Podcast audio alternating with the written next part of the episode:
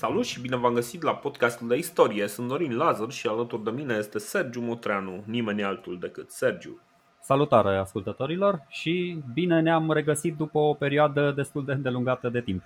Nu este chiar de îndelungată, dar totuși uh, a trecut ceva vreme. Săptămâna asta avem un subiect foarte interesant pe care am stat un pic să-l, uh, să-l pregătim ceva mai bine, dar nu e numai asta. Uh, s-au mai întâmplat și niște lucruri, Sergio a fost destul de ocupat și nu prea am găsit foarte mult timp să înregistrăm, dar revenim, revenim în forță. Sergiu, erată? Ceva? Greșeli? Sergiu, ce, exact. Ce, ce, ce greșeli mai făcut tu data trecută? Bă, nu exact. prea, nu prea. A, a, una mică, mică, extraordinar de mică, asta ca să cumva... Cât mică. Da, da. Nu, dar ca să nu ne luăm în cap. Știi? E un concept din ăsta, se numește umilință intelectuală. Da? Când te crezi prea deștept, trebuie să vină unul să spună, bă, de fapt nu e deloc așa, tu ești cam prostuț și uite, îți demonstrăm prin faptul că atunci vorbeam, mai țineți minte, vorbeam de proveniența lui Traian și probabil că o să revenim la subiectul ăsta, dacă el a fost un roman sau nu uh, pur sânge. Uh, și am făcut eu o paralelă atunci cu perioada lui Cezar și m-am referit la senatorii care proveneau din Galia și în loc de senatorii gali, că așa sunt eu, da, aia pe care Cicero îi numea așa foarte exotici, nu știu, zicea că bă, se îmbracă ciudat și așa mai departe, în loc de senatorii gali am spus senatorii romani. Deci asta a fost toată inexactitatea. Și din nou spun, da, deci dacă ați fost atenți la context, sunt sigur că nu v-am, nu v-am confuzat în niciun fel. Da? Chiar și așa, eu mi-am făcut datoria, am ascultat cu atenție episodul trecut, am sesizat greșeala și m-am, m-am autocorectat de față cu toată lumea. Na. Și cam, cam asta a fost pe partea, pe partea de erată. Deci eu zic că, din nou, fără să mă laud, a fost o prestație mai mult decât, decât onorabilă. Exact. Ceva mai bine decât uh, steaua la nu știu, la AC Milan. Ceva mai bine decât România în Germania în seara asta. Da, exact. Bine, noi înregistrăm vineri seara, ca să știe și, și oamenii când înregistrăm. Uh, bun, uh, ca de obicei începem mulțumindu-le celor care ne sprijină pe Patreon. Uh, nu ni s-a mai alăturat nimeni, dar mulțumim celor care au rămas alături de noi. Uh, o să punem în continuare... Alibaba, Alibaba și cei 42 de patroni. Exact. Uh, o să punem în continuare uh, informații când le avem. Uh, așteptăm întrebări dacă aveți pe Patreon, dar încercăm cam toate materialele pe care să le facem să le facem cât de cât publice, cu excepția, evident, celor câtorva episoade pe care le ținem special pentru Patreon. Nu avem nimic nou planificat în următoarea perioadă, dar probabil până la sfârșitul anului poate o să ne mai vină câte o idee pe care o să vrem să o punem în practică și unde altundeva ar fi cel mai bun loc posibil. Mulțumim celor care ne caută așadar pe Patreon și care ne sprijină proiectul. Ne bucurăm că sunteți alături de noi, ca întotdeauna și bun. Să trecem la subiectul pe care îl așteptăm de ceva vreme. Eu unul aștept de foarte multă vreme să vorbim despre Traian și am constatat cu uimire că mai toată istoriografia românească nu vorbește foarte mult despre Traian. În, în ciuda faptului că este nu în a doua strofă din imnul național, ia zi, știi a doua strofă, Sergiu? Bă, stai să mă gândesc, stai, deșteaptă-te române din somnul cel de moarte, așa, care te așa, așa, așa, așa, și cruțite dușmani. Acum ori niciodată croiește-ți altă soartă la, da? Acum ori niciodată croiește-ți altă soartă la care să Bă, stai o secundă, dai să nu mă fac de râs acum. să, dăm, să dăm dovezi la lume că în astea mai curge un sânge de roman, triumfător în luptă, un nume de Traian, gata. Okay. Exact. Cu falul nume, purtăm și... cu falul nume, triumfător în luptă, un nume de Traian. Deci, acum ori niciodată să dăm dovezi la lume că în astea mâini mai curge un sânge de roman și că în a noastre piepturi păstrăm cu falul nume triumfător în lupte, un nume de Traian. Traian. Exact. Ce este cea mai frumoasă introducere? Nici nu aveam nevoie de o introducere mai bună în acest episod. Uh, Marcus Ulpius Traianus. Noi am mai vorbit despre un Marcus Ulpius Traianus și din confuzie sau poate un pic de uh, entuziasm Am vorbit despre el ca fiind următorul princeps al Republicii, care este de fapt Imperiul în momentul ăsta, numai că e rușine să se numească în felul ăsta. Marcus Ulpius Traianus este cel pe care l-am pomenit adineauri cu, ca fiind triumfător în lupte, este de fapt fiul lui Marcus Ulpius Traianus și aici trebuie să dăm vina un pic pe romanii care nu prea au foarte multă imaginație când pun numele copiilor lor. Întotdeauna mi-a fost foarte neclar cum funcționează în realitate sistemul ăsta. Nu am reușit să găsesc până acum un motiv pentru care chiar funcționa așa. În fine, o să o lăsăm așa. Uh, Marcus Ulpius Traianus uh, este doi și o să vorbim despre amândoi. Uh, principala mărturie, deci acum avem o mare problemă. Nu avem foarte multe informații scrise de la istoricii antici despre Traian, Traian cel care îl va urma pe Nerva. Nu avem foarte multe informații nici despre tatălui, evident, și destul de puțin despre contextul în care el crește. Uh, principala mărturie pe care o să ne bazăm este cartea 68 a lui Dio Cassius, care este în mare parte uh, reconstruită din uh, prescurtări, din variante prescurtate și o lucrare numită Panegiricum, adică este un pane, nici nu știu cum îi spune în română. Un laudatio. Un... Da, da nu știu, e, da, îi zice panegiric numai ca să explicăm, știi, ca să și înțeleagă lumea, pentru că eu nu știam că așa îi zice. Uh, practic este o chestie pe care o spune cineva, un discurs de ăsta lăcrămos pe care îl spune cineva la moartea, la moartea ta. Ăsta este scris de Pliniu cel tânăr, Pliniu Secundus, și Uh, este uh, un discurs care cel mai probabil este citit, dar este și republicat, fiind, uh, fiind foarte interesant și rămânând ca o sursă foarte, foarte importantă de inspirație pentru cei care l-au urmat în care Pliniu îl elogiază pe cel care a fost Marcus Ulpius Traianus. Problema fiind evident că absolut toate uh, Uh, toate calitățile lui uh, Traian sunt ridicate la puterea 10 Uh, și da, cam astea sunt sursele și nu avem, din păcate, surse mai bune, surse mai critice, surse care să se uită un pic mai circunspect. De aceea o să vedem că o să încercăm să pescuim așa, uh, din când în când, uh, niște detalii, fiu... niște informații, dar este foarte greu de, de găsit uh, informația prețioasă, interesantă. O să fiu eu critic.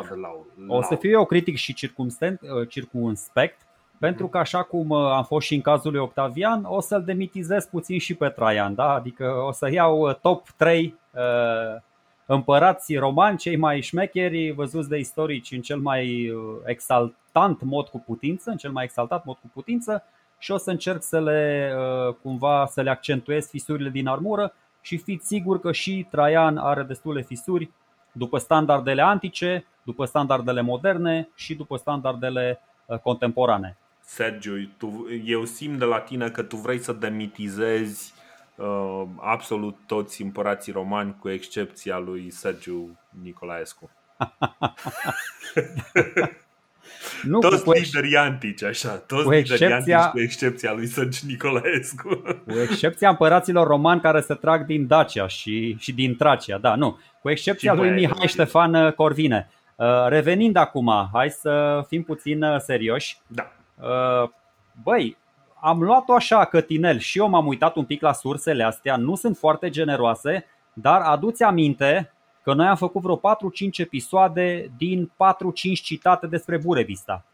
Asta mă gândeam că totuși dacă am făcut vreo 3-4 episoade pentru Burevista putem să discutăm, dar Paradoxal hai, sau hai nu, să, uh-huh. să știi că nici în cazul lui Traian nu avem foarte multe surse. Cred că sunt, nu știu, ok, sunt vreo 15 paragrafe în cazul lui Cassius Dio Uh-huh. Mai găsim pe la uh, ăsta Ioan Gură de Aur, pe la uh, Dio Cristostomus, da? Mai găsim un pic în niște vieți ale cezarilor, ceva pe la Hadrian, o chestie scrisă un pic mai încolo, am găsit-o și eu pe aia, dar așa foarte lapidară sursa aia, și mai găsim în niște scrisori, plus un panegiric de la acest Pliniu, care Pliniu, mhm. foarte important, uh, este contemporan cu Traian și uh, e și mai important, avem și da, mărturia lui despre erupția uh, Vezuviului. Dar Bine. Și ce mai avem? Mai avem cea mai mare bandă desenată din această perioadă, nu? Corect, corect. Columna lui Traian, da. Columna lui Traian. Așa că, na, acum ori niciodată să dăm dovezi la lume, ne mai încurcăm, probabil, dar Uh, să începem cu începutul, să începem cu, okay. tatăl, uh, cu tatăl său și să vedem ce s-a întâmplat cu familia lui. Din înainte de tatăl său, că to- tocmai aș vrea să, să zic uh, ceva înainte de tatăl său. În primul rând, Marcus Ulpius Traianus este cumva dintr-o familie pe care nu o recunoaștem. Familia Ulpius n-am mai auzit despre ea, nu știm de unde provine. Evident, cei care au mai citit un pic despre subiect știu că Traian provine de undeva din uh, din zona Spaniei. Este primul spaniol care vine la conducerea Imperiului, care ajunge să fie numit uh, de către Nerva ca urmaș al lui și să ajungă în cele din urmă la conducerea Imperiului. Dar familia Ulpius nu este totuși o familie foarte străină de Roma. Familia Ulpius se stabilește în apropiere de, în apropiere de Sevilla, probabil după retragerea din armata lui Scipio, uh, pe vremea războaielor cartagineze. Cam în perioada respectivă au început să-și lase coloniști, să-și lase veterani armatele romane în uh, zona, uh, în zona Spaniei. De asta, familia Ulpius este până la urmă în felul ei sânge roman, are sânge roman acolo, nu este sânge neapărat iberic. Uh, familia lui, uh, lui Traian, în fine, cam prosperă în, uh, în acea zonă, nici nu mai știu exact cu, cu ce se ocupau, cel mai probabil aveau afaceri cu ulei de măsline și o parte din averea familiei provine din căsătorie în familia Traia că Traian este practic un nume dat în cinstea unei familii care s-au combinat ăștia. Știi de ce? Familia Ulpilor care se, uh, se uh, aliază prin căsătorie cu familia Traia. Păi, uh, Acest, această familie Traia este menționată ca fiind ca având manufacturi de amfore în Betica, Betica fiind apropo, și de aici vine și Betis Sevilla. Uh, câmpia aia din jurul Seviliei se numește Betis, Betica. Așa se numește regiunea respectivă. Mm, asta este și ideea. Uh, ginta lor ancestrală, indiferent uh-huh. că ei, ok, s-au născut aici, tot uh, așa, în, în regiunea asta, Umbria. Am vorbit episodul trecut chiar la Nerva da? pentru mm-hmm. că orășelul Narni, unde s-a născut Nerva, aparține aceste regiuni. Uh, bun, el s-a născut în uh, Narni, ăștia erau din orașul Tuder, da, alt oraș din Umbria, după care s-au dus în Italica, adică în, în Spania. Uh-huh. Și în provincia asta, cum ai spus și tu, erau mai multe familii fruntașe, printre care ăștia și Ulpi, și Trai sau Traia și uh, cumva, adică fără să știm, bă, am auzit, da, Ulpi, Traia ne, ne spune ceva, chiar dacă încă nu ne dăm seama ce, da? În cazul familiilor din Roma, astea mai bogate și mai influente, ce se întâmplă, ce ține minte că se întâmplă? De obicei se cam încuscreau între ele, adică dacă uh-huh. erau două, cum, cum s-a întâmplat și pe vremea Iulio Claudienilor și așa mai departe. Și dintr-o încuscreală din asta între familia Ulpilor și familia Trailor s-a născut ramura asta Ulpius Traianus. Și ai căror mhm. urmași, cum spui și tu, pe partea masculină se vor, se vor numi Marcus. Toți se vor numi Marcus din cauza uh, lipsei de uh, originalitate, de inspirație a romanilor, da, de, fapt, de fapt uh, proverbiala lipsă de inspirație. Din foarte multe puncte de vedere mi se pare că Marcus este ceva de genul primul, știi, ceva de genul primul băiat. Uh, așa cum aveai Quintus și Sextus mai încolo, care erau al cincelea și al șaselea, Uh, probabil aveau ei o numărătoare, aveau probabil uh, o ordine de asta a familiei. Primul se numește Marcus, al doilea Lucius, al treilea Pămpălăus și no, cine știe. Da, uite, în cazul lui al nu Cicero, era niciodată de succes. În cazul lui Cicero, da, Marcus într-adevăr era fratele mai mare și Quintus era fratele mai mic, dar era al doilea. Na, uh-huh, deci uh-huh. e un pic dubios. Dar apropo, stai că ziceai tu, uh, numele la romani. Păi aveam, bine, știu că știți, dar vă mai spun încă o dată, aveam uh-huh. acel prenomen, aveam adică prenumele pe care ți-l dădeau uh, părinții la naștere, adică Marcus, Marcus în cazul lui Traian, aveam un nomen, adică numele ginții din care făceai parte, da, uneori era și un nume compus dacă erau, să zicem, două familii la fel de puternice și la fel de sonore, cum e și cazul ăsta, adică Ulpi și Trai, Ulpius Traianus. Și mai mhm. aveam, o să vedem mai încolo, nu insistăm acum, un cognomen, un agnomen, poate mai târziu, nu știu, peste 200-300 de ani mai aveam și un nume creștinat și așa mai departe. Uh, deci copilașii, când veneau în fața blocului și îl chemau pe Traian uh, afară să se joace de avați ascunselea, nu-l strigau cu Traian, îl strigau cu Marcus, da? așa cum mm-hmm. și mhm. pe Cezar îl strigau când îl chemau Iul. copiii, nu, îl, sau Gaius, da, Gaius sau Gaius, da, nu, nu Gaius, strigau, da, nu strigau cu Cezar, da? Și la fel, deci asta este ca și în cazul lui Cicero, ca și, și în cazul lui Traian, rămâne asta, rămâne numele. Noi după nume îl știm, după nomen, da? Nomen est omem, cum scrie, adică nomen est omen, cum scrie pe sticlele de vin de la Cricova, dacă știți. Adică, nu serios.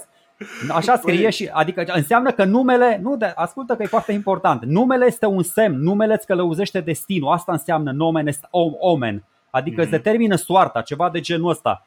Mai ales în istorie, mai ales la romani unde uh, astea uh, sunt foarte importante omenurile, adică semnele mm-hmm. astea. Și de aia Marcus cel mic, cumva, că noi vorbim acum de fiul, deși o să vorbim și de taică rămâne, nu, rămâne în, în istorie cu numele de Traian. Uh-huh. Uh, familia uh, Ulpi, Ulpi ajunge în Roma, deci chiar dacă provine din, uh, din zona iberică, uh, a, nu, n-ar trebui să zic iberică, chiar dacă provine din, uh, de pe lângă uh, Sevilla, Familia, familia Ulpilor, de fapt, se stabilește uh, în Roma cam după reformele lui Augustus, care, uh, dacă mai țineți minte, a dat afară o groază de oameni pe care nu-i plăcea din Senat și a dus aproape uh, niște oameni noi. Ei sunt probabil parte din acei oameni noi tatăl lui Traian, cel mai probabil, nu e primul din familie care să aibă rang senatorial, cel puțin dacă e să ne luăm pe Eutropius, care are și el vreo 3 sau 4 fraze scrise pe subiectul ăsta. Deci, cumva, ă, nu este o surpriză prezența rangului senatorial în rândul ă, familiei Ulpi. Deci, ă, da, dar totuși, probabil primul, uh, primul Traian, primul Marcus Ulpius Traianus remarcabil este într-adevăr tatăl lui, uh, lui Traian și o să-i spunem Traianus că ne este mai ușor să facem diferența după aceea uh, de Traian. Așadar, Traianus tatăl ajunge chestor undeva în jurul anului 50 și e numit consul în, anii, în anul 70. Deci, uh, foarte repede după, dacă observați, e foarte repede după, uh, după anul celor patru împărați, ceea ce înseamnă că uh, Traianus a fost foarte util Vespasienilor, lui Vespasian și, mă rog, Flavienilor în, în acel conflict. Um, tatăl se căsătorește cu Ulpia Marciana din gens Marcia, Uh, cel mai probabil tot din, uh, din zona uh, din zona hispanică, iberică sau cum să-i spunem. și... Să știi că Marcia, Marci era o familie romană extrem de influentă, cu un pedigree mm-hmm. mai nobil decât al ulpilor. Mie exact. mi se exact. pare că taică s a țintit destul de sus și a țintit destul de bine. Exact, exact. Deci asta cumva el, el o face ca să-și reconfirme statutul ăsta senatorial. Deja este acolo, între ei, între ăia meseriași, în, în clica mică, unde, unde sunt familiile cu nume sonor. Și uh, asta pro- probabil este intrarea lui. Într-adevăr, este o legătură foarte uh, favorabilă pentru Traianus. Se naște prima, sora lui Traian, Ulpia Marciana, în anul 50, Traian însuși, cel despre care o să vorbim, se naște pe 18 septembrie în anul 53, conform Eutropius, sau în 56, dacă e să ne luăm după Cassius Dio. Eutropius pare sursa ceva mai solidă, na, deci să-l facem un pic mai bătrân. Totuși, cred că varianta lui Eutropius este cea corectă. În Dacă, fine. Da, eu m-am uitat un pic cu atenție și pe cursul sonorum când a ajuns consul greu de crezut că a fost, adică m- mm, oricum a ajuns înainte de vârsta o să ajungem acolo și o să explic. Da, mi se pare mm-hmm. și mie mult mai credibilă varianta lui Eutropus, da. da 53. Da, da. Uh, Traianus, tatăl, este pretor în 59-60 și în 67 e comandat al legiunii 10 uh, Fret- Fretensis. Da, Fretensis. E posibil ca în 65 să fi fost proconsul uh, al uh, Beticei, uh, poate și cu ajutorul lui Seneca, care era un compatriot. Asta a fost marea, marea surpriză pentru mine. Seneca uh, este de origine din zona Hispaniei, din zona iberică, uh, născut undeva pe lângă Cordoba sau în Cordoba. Uh, Cordoba de acum, nu mai știu exact cum îi spunea pe atunci. Cam tot așa, cu cred că cu un U în loc de O, da. Da, da, da, posibil, posibil. posibil. Servește cu legiunea a 10 sub Vespasian în Iudea. Participă la uh, asediul Jaffei în 25 iunie 67 uh, pe care o ia uh, în 25 iunie 67 cu ajutorul lui Titus. Acolo cumva apare cumva în cronica lui um, zic cum îl cheamă că îmi scap acum Păi nu știu, la cine te referi? Zi, cronica evreului. A, lui Flavius Iosefus, da. Da, da, da, lui Iosefus, așa. Uh, apare în cronica lui Iosefus, dar uh, acolo uh, rolul principal are Titus și e foarte posibil ca rolul principal să, uh, să fi fost al lui Titus sau să-i îi fi fost cedat lui Titus. Păi hai să spun uh, o chestie. Uh, nu știu din ce postură, cum ajunge acolo, pentru că informațiile sunt foarte puține. Uh-huh. Uh, tatălui Traian, în primul rând, el avea cartierul general, conform familiei sale, în Hispania Betica. Ca să înțelegeți un pic, uh, actuala peninsulă iberică, pe care tu n-ai numit-o încă iberică, era împărțită din punct de vedere administrativ în trei provincii. Era Lusitania, da, pe amplasamentul uh-huh. actualei Portugalii, era Hispania Betica, aici unde s-au născut ăștia în orașul Italica, așa se numește orașul unde s-au născut ăștia, și Taicăsul și Traian, da, lângă Sevilla, acolo pe uh-huh. lângă Sevilla, și în rest era uh, Hispania Taraconensis, aia dita mai provincia în comparație cu astea alte două. Uh-huh. Faza că, e... Bine, Hispania Betica este probabil, dacă țin bine minte, este și cea mai mănoasă și cea mai uh, are cele mai bune pământuri de cultivare. Nu cred, nu cred, dar asta e altă discuție. Adică e undeva mai la sud, nu prea. Uh, pe lângă Pirinei, pe acolo mi se pare mult mai uh, cumva mai confortabilă clima. Dar ideea este următoarea. Taicăsu, el teoretic are cartierul general aici, în Hispania Betica, se ocupă de afacerile mhm. lui, la la la se mai plimbă pe la Roma, dacă el o să vedem, el e și senator, e și patrician, dar are diverse afaceri pe acolo, uh, dar fiind un militar de carieră, avea treabă uh, în special în provinciile care aveau probleme. Bun, și mhm. care erau provinciile? Încă de pe vremea lui Nero, că el ajunge cumva uh, în postura asta de militar de carieră de pe vremea lui Nero.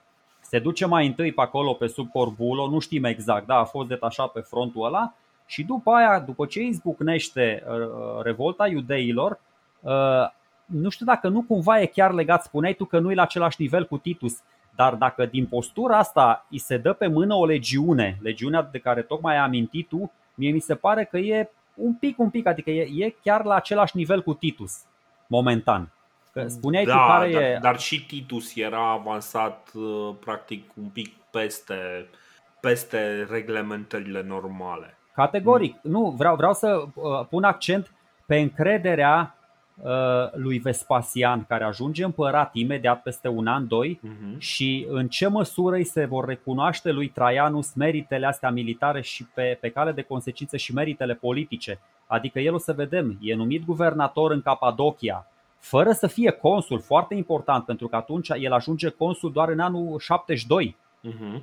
Deci era pretor atunci, după ce ajunge consul, bine, consul sufect, cei drept, dar nu mai contează, se întoarce aici, devine guvernator al Siriei, devine guvernator al Asiei și asta voiam să spun cumva, uh, mai târziu la bătrânețe revine la casă în provincia unde s-a născut și unde a, copă, uh, unde a copilărit, adică în Hispania Betica. Revine, da, revine tot în. Dar târziu. Un, da, acolo e un pic neclar pentru că uh, din foarte multe. Am impresia că singurul care îl mai pomenește este Pliniu, nu mai știu exact și e, e un pic dubios, mi-e neclar dacă încă mai trăiește momentul în care e pomenit sau nu. Pentru că pentru, uh, am citit o altă versiune în care, uh, după ce devine guvernator al Asiei, este foarte posibil ca uh, să moară în post. Deci să moară în post ca guvernator al provinciei Asia. Nu știu sigur, asta este un pic neclar pentru că iarăși uh, suntem într-o zonă unde avem din ce în ce mai puțină informație. Uh, ultimele, ultimele informații sunt într-adevăr uh, astea că e guvernator al provinciei Asia și apare uh, practic apare pe mai multe inscripții de exemplu la construcția unui stadion în Loadice, Ninfeum în Milet și un apeduct în Nicea se vede, apare și numele lui pe acolo pe câte o inscripție. Chiar dacă se oprește, să spunem, cu ultimul proconsulat, cu ultimul mm. guvernorat în, în Asia, da? atunci între anii 79 și 80 sau chiar 81 stă în Asia, ce înseamnă asta? Înseamnă că uh, relația lui bună, relația tatălui lui Traian a fost bună nu doar cu Vespasian, ci și cu ceilalți membri ai flavienilor, pentru că în anii 79, 80, 81 deja vine Titus și dacă prinde și uh, un guvernorat în uh, Hispania Betica, înseamnă că uh, îl prinde și pe, și pe Domitian. Și chiar foarte importantă chestia asta, nu știu dacă, cred că ai spus-o pe la început, dar o accentuez și eu, între Ulpii și Flavieni au fost relații extrem de amicale și extrem de cumva așa, adică s-au ajutat unii pe ceilalți. Da. O să vedem, eu m-am uitat un pic așa și la profilul psihologic pentru că este mai important decât vă vine să credeți vouă, decât vă vine să credeți. Deci tatălui Traian, mă gândeam așa, băi, a mers cumva așa pe principiul lui Cezar, că dacă dăm crezare faptului că s-a întors în provincia lui, mai țineți minte ce a zis Cezar, dar nu știe nimeni că a zis chestiile astea, decât codaș la oraș, mai bine în statul tău fruntaș. Adică decât codaș la Roma, mai bine te duci în provincia ta natală și ești guvernator acolo. Dar o să vedem că fiul său nu se va mulțumi deloc cu zicala asta și va face un pas mai departe, de fapt va face mai mulți pași mai departe. Da? Uh-huh. Și apropo de ce spui tu, e foarte probabil, dar asta putem doar așa în conjuncție cu alte evenimente să vedem când devine uh, Traian junior, pater familia, să vedem când se căsătorește el și eu așa cred că moare în jurul anilor 90, cam așa cred eu că moare tatălui uh, Traian, Traian senior. Adică, ca, categoric moare înainte ca el să fie adoptat, ca fiul să fie adoptat de Nerva, categoric. Absolut, absolut, în, în mod sigur. Um, ce, ce putem să zicem e că, uh, deci, uh, printre, printre acoladele importante din, uh, din viața lui, aș insista pe faptul că primește funcția de consul sufect în, în anul 70, care este practic anul în care Vespasian vine și își pune oamenii foarte importanți. Apropo, alături de oamenii care au fost foarte importanți pentru, uh, pentru cei dinainte, adică, a nu, nu, Vespasian nu, Vespasian nu i-a, nu i-a păsat foarte mult de ce a fost înainte. Să știi că nu, nu-l, pune, nu, nu-l pune chiar atunci, Dorin, îl pune în 72, în 70 nu-l pune chiar 70 pe el. 70 consul sufect. Mm, eu am alte informații, nu știu, e în 72 din septembrie până în octombrie, două luni în anul 72. În 70, în 72? Da, okay. Vespasian doar vine atunci în 70 și de aia zic, eu așa l-am în uh, fastii consulari aici, în lista consulilor romani, l-am în 72, mai mult ca sigur, da, dar neimportant. Ok. Uh, bine, e cât de cât important, dar uh, ca și idee este acolo undeva la început, ceva de genul ok, este pe lista destul de scurtă a oamenilor uh, suficient de importanți uh, din, uh, din uh, din cercul lui cât de cât apropiat încât să ajungă să primească această funcție de, de consul sufect într-o perioadă totuși destul de sensibilă. În anul ăla, în 72, paradoxal, e consul mai întâi Vespasian, e mhm. coleg, cred, cu fiul său, cu Titus, și după aia, dacă nu cumva, vine și Domitian. Dar între septembrie și octombrie, taică nu are coleg de consulat. Adică e doar el și mm-hmm. în funcția de princeps este Vespasian. Da, ți-am spus, e un tip uh, mai important decât am crede. De aia mm-hmm. insistăm puțin mai mult pe el, pentru că fără el o să vedem uh, începuturile carierei militare și politice și publice și cum vreți voi ale lui Traian Junior ar fi fost mult mai, mai grele. Uh-huh. Și cred că anul 72 e cel corect pentru că atunci, pe la 20 de ani, 19-20 de ani, ajunge și el cumva uh, sub îndrumarea tatălui său, care după anul 72 se întoarce înapoi în Est. Da, cred că 72 anul corect. Posibil, posibil. Uh, deci aici ar trebui să, să mai verificăm. Am cumva din două părți uh, uh, pus anul 70, dar o să verificăm și o să venim cu o erată episodul viitor. Okay. Între acoladele foarte importante pe care le primește Marcus Ulpius Traianus, la conducerea, conducerea Siriei primește ornamenta triumfalia și ăsta e un lucru foarte important nu oricine, practic e echivalentul uh, unui triumf în epoca republicană. Și ăsta nu este un lucru pe care îl primești așa din nimic. Este ceva ce va s-a întâmplat. Nu știm cărui conflict îi datorează onorurile triumfale, dar este foarte probabil să fie legat de un eventual conflict cu parții care în momentul respectiv suferă uh, și o invazie a alanilor o să vorbim noi despre migratori, despre ăștia, despre alani, poate o să vorbim uh, și în alt context, dar uh, în principiu, în mod sigur există un conflict pentru că ornamenta triumfalia nu ajunge oricum uh, pe, pe umerii lui, lui Marcus Ulpius Traianus. Cum ziceam, ca și guvernator al Asiei, pare un tip foarte competent, foarte implicat, are construcții uh, și este, este totuși o, uh, o provincie destul de importantă. Este clar că este unul din oamenii de încredere. Din păcate, nu avem mult mai multe informații despre el, nu am avut reflectorul pus pe el așa cum am avut uh, pus pe alții de-a lungul timpului, așa că nu putem să dăm mai multă informație. Dar toate astea sunt foarte, foarte necesare și foarte utile pentru a înțelege un pic contextul în care crește Marcus Ulpius Traianus Junior, cum ar veni. Bă, eu mai pot să dau o informație despre Ia el, zi. cumva post-mortem. Uh-huh. Uh, viitorul împărat, adică Traian Junior, uh, se pare că are un, uh, un respect foarte mare pentru tatăl său, ceea ce mi se pare corect. Na. Uh, în ciuda faptului și... că este adoptat.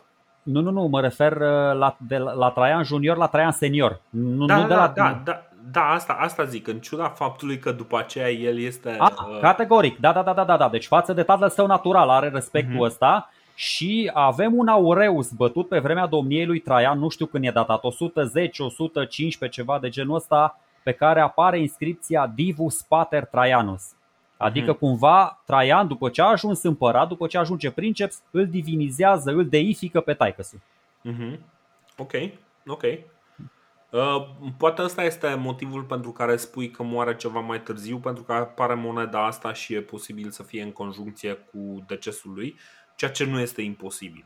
Ceea ce nu Bă, este imposibil, dar... În nici, păi da, în niciun caz n-are cum să trăiască până atunci. Poate era prezent în memoria lui Traian, dar moneda apare prin 110-115. Ăsta murise deja de 20 de ani. N-a prins păi nici măcar anul 97-98. Poate, știi cum e, e primul Matusalem. păi Traian a rămas, n-a murit niciodată, a rămas etern, încă mai trăiește. A fost președinte al României acum ceva vreme. Da, mă, categoric, exact. Da. Bun. Uh, hai să nu mai dezinformăm. Numele ăla nu-l păstrez, nu, nu-l păstrez cu fală în piepturi, numele lui Băsescu. Exact. Uh, deci, Uh, din nou o să insist pe faptul că o să facem o simplificare și asta pentru că ne-ar fi foarte greu să-i spunem așa cum îl cheamă de fapt uh, uh, pe Traian și anume Imperator Cezar Divi Nerve Filius Marcus Ulpius Nerva Traianus Optimus Augustus Fortissimus Princeps Germanicus Dacicus Particus Amogus Maximus, așa, ăsta este, ăsta este un... Nu putem să-i spunem așa de fiecare dată. Nu, nu, nu, astea, astea, astea, sunt, toate, astea sunt toate, stai să nu-i confuzăm Asta tot, tot titlul.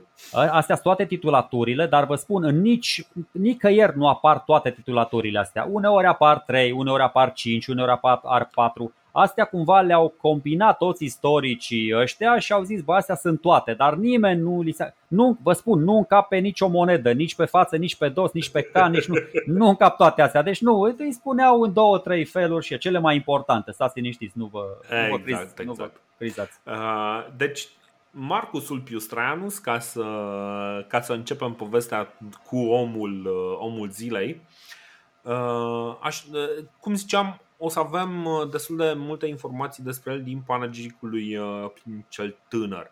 El ne spune că a primit uh, rolul de tribun militar destul de tânăr. Nu avem mai mult context pentru unde s-a născut, ce s-a întâmplat. Știm doar că are o soră mai mare, Ulpia Marciana, da, așa, Ulpia Marciana, și Uh, cam atâta. Prima lucru, primul lucru pe care îl aflăm este că a primit rolul de tribun militar destul de tânăr și a fost implicat în campania care a adus tatălui uh, său ornamenta triumfalia. Deci, deci acea știm. campanie din. Deci... Uh, păi da, da, știm de exemplu, știm că a fost tribun militar în provincia Siria sub conducerea tatălui său. Deja sunt multe informații utile.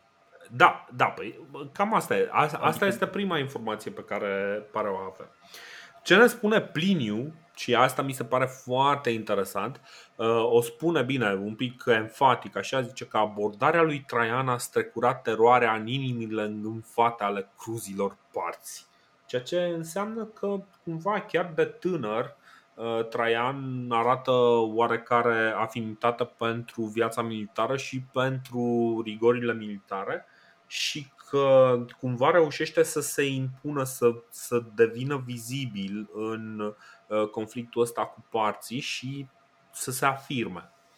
Bine, Siria, Siria era atunci și, adică Siria, clar, era fiind una dintre provinciile cele mai importante ale Imperiului, guvernatorii de aici, uh, legații de aici, tribunii militari de aici aveau Uh, o mare greutate, o mare influență, dar și o mare responsabilitate. Traian uh-huh. și-a mhm. făcut un nume, adică și Traian Junior și-a făcut un nume, într-adevăr, sub uh, pulpana tatălui, dar cumva, așa cum spui și tu, uh, a fost, era respectat, era un tip energic, responsabil, hotărât și o să vedem încet, încet chestia asta o să-i aducă foarte multe beneficii în rândul soldaților.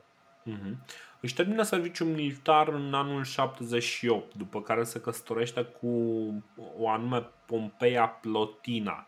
Nu știm foarte multe despre familia ei, uh, nu știm dacă acel Pompeia are vreo legătură cu vreo familie Pompei. Uh, efectiv, nu știm, nu știm foarte multe. Știm că nu știm uh, foarte multe. În anul 81 devine chestor, cam când uh, moare Titus și devine pretor în anul 86. Da? 86, da. Ca pretor stă în Roma, unde uh, rolul lui de pretor este să uh, comande sau cumva să coordoneze curțile juridice numite chestiones și uh, sponsorizează o parte din jocurile anuale care durează undeva între 6 și 16 zile. Deci cumva este un rol de la care te face un pic mai sărac decât ai intrat în el. Genul ăla de rol pe care îl folosești ca rampă de lansare pentru rolurile de unde poți să scoți pârleala. Uh, este clar că e apreciat în post de Domitian, care nu e vorbind de anul 86, uh, e Domitian la conducere Uh, care mm, știm și că prefera novi homines în locul nobilității deja existente. Deci cumva, chiar dacă familia lui are rang uh, senatorial, chiar dacă el este pe cursus honorum într-un fel sau altul este totuși văzut ca un novus homo. Adică nu, nu e văzut ca pe unul dintre ăia bazați, nu este unul din cei importanți. Ăsta este motivul pentru care Domitian îl numește fără teamă comandant al legiunii 7 Gemina, ceea ce înseamnă că are suficient de multă încredere în el cât, uh, cât să știe că nu, nu o să facă o treabă rea în, uh, în acea uh, poziție de conducere, dar în același timp are și încredere că pedigriul lui nu este suficient de bun cât să nu știu, să conteste poziția de împărat. Ceea ce. asta cu Novus Homo, Dorine, asta cu Novus Homo și cu cetățenia lui Traian, care era sau nu roman, bă, putem să o analizăm din toate punctele de vedere, din toate unghiurile posibile și îți spun tot, tot în favoarea lui Traian iese. Chiar, uh-huh. dacă, chiar dacă să zicem că înainte nu erai cetățean, bă, din momentul în care accesai prima magistratură, din momentul ăla deveneai cetățean roman. Nu era cazul lui Traian, pentru că familia sa deja avea statutul ăsta nobiliar, ele, mhm. adică ei erau cetățeni. Să zicem, la un moment dat să spunem, nu știu, putem presupune prin absurd că și-au pierdut statutul ăsta pentru o perioadă. Da? Au venit din Umbria, s-au dus acolo în orașul înființat de Scipio Africanus, nu știu ce s-a întâmplat pe acolo. Dar e clar că tatăl său, dacă nu cumva și bunicul, erau amândoi senatori, deci erau cetățeni. Dar și dacă lucrurile, se spune, ar fi fost altfel, repet, Traian tot ar fi fost cetățean roman din momentul în care a devenit tribun militar și chestor și toate alea. Adică uh-huh. primele magistraturi echivalează cu obținerea cetățeniei. Și aia cu provincialismul, că nu era născut în Italia, în Italia bă, mi se pare are o falsă problemă. Pentru că am mai spus, puteau fi cetățeni și cei care erau născuți în orașele din provincii. Erau da. destule orașe deja în Galia și în Hispania, dar nu numai, care și... aveau rang de, scuze, aveau rang toate orașele astea rang de municipium. Italica avea rang de municipium. Locuitorii acestor orașe erau cetățeni.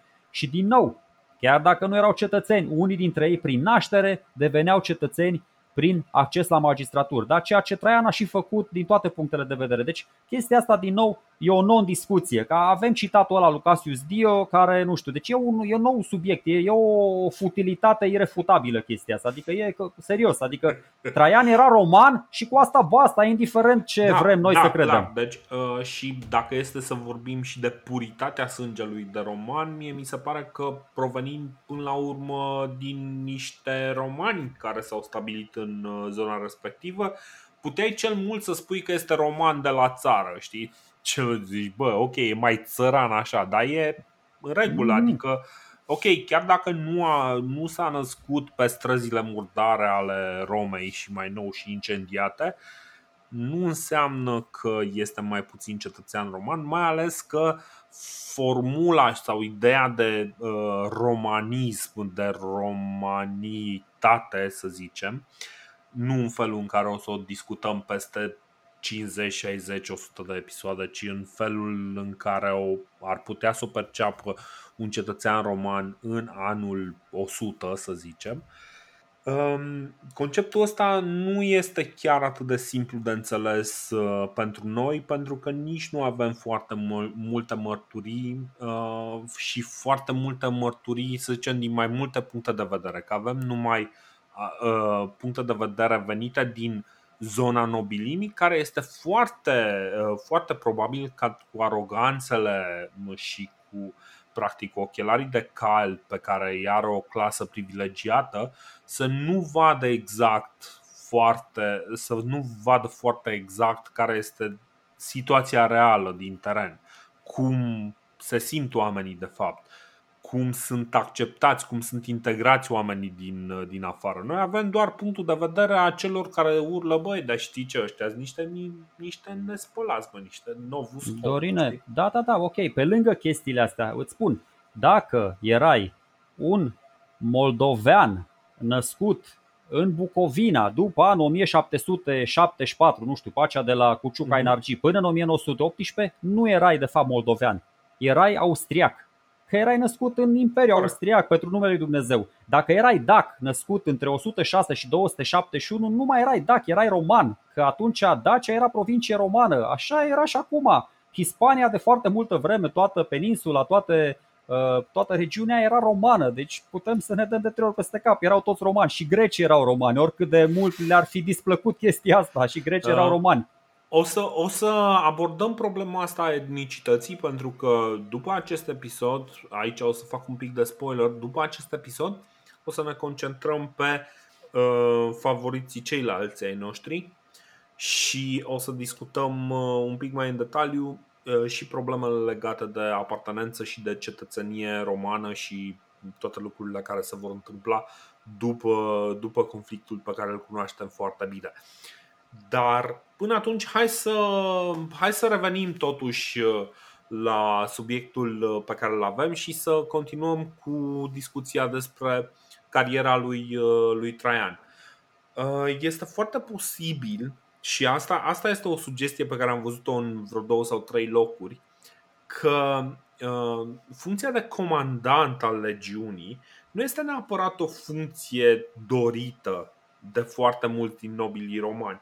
De fapt, majoritatea ar dori să scape de genul ăsta de uh, denumiri și să nu își pericliteze uh, existența încercând să meargă să facă acte de vitejie și pare mai degrabă o alegere a lui Traian, care preferă să stea cu armata în locul confortului Romei, unde ar fi putut să rămână și să funcționeze în diverse alte magistraturi de umplutură până în momentul în care ar fi putut să facă ceva mai serios.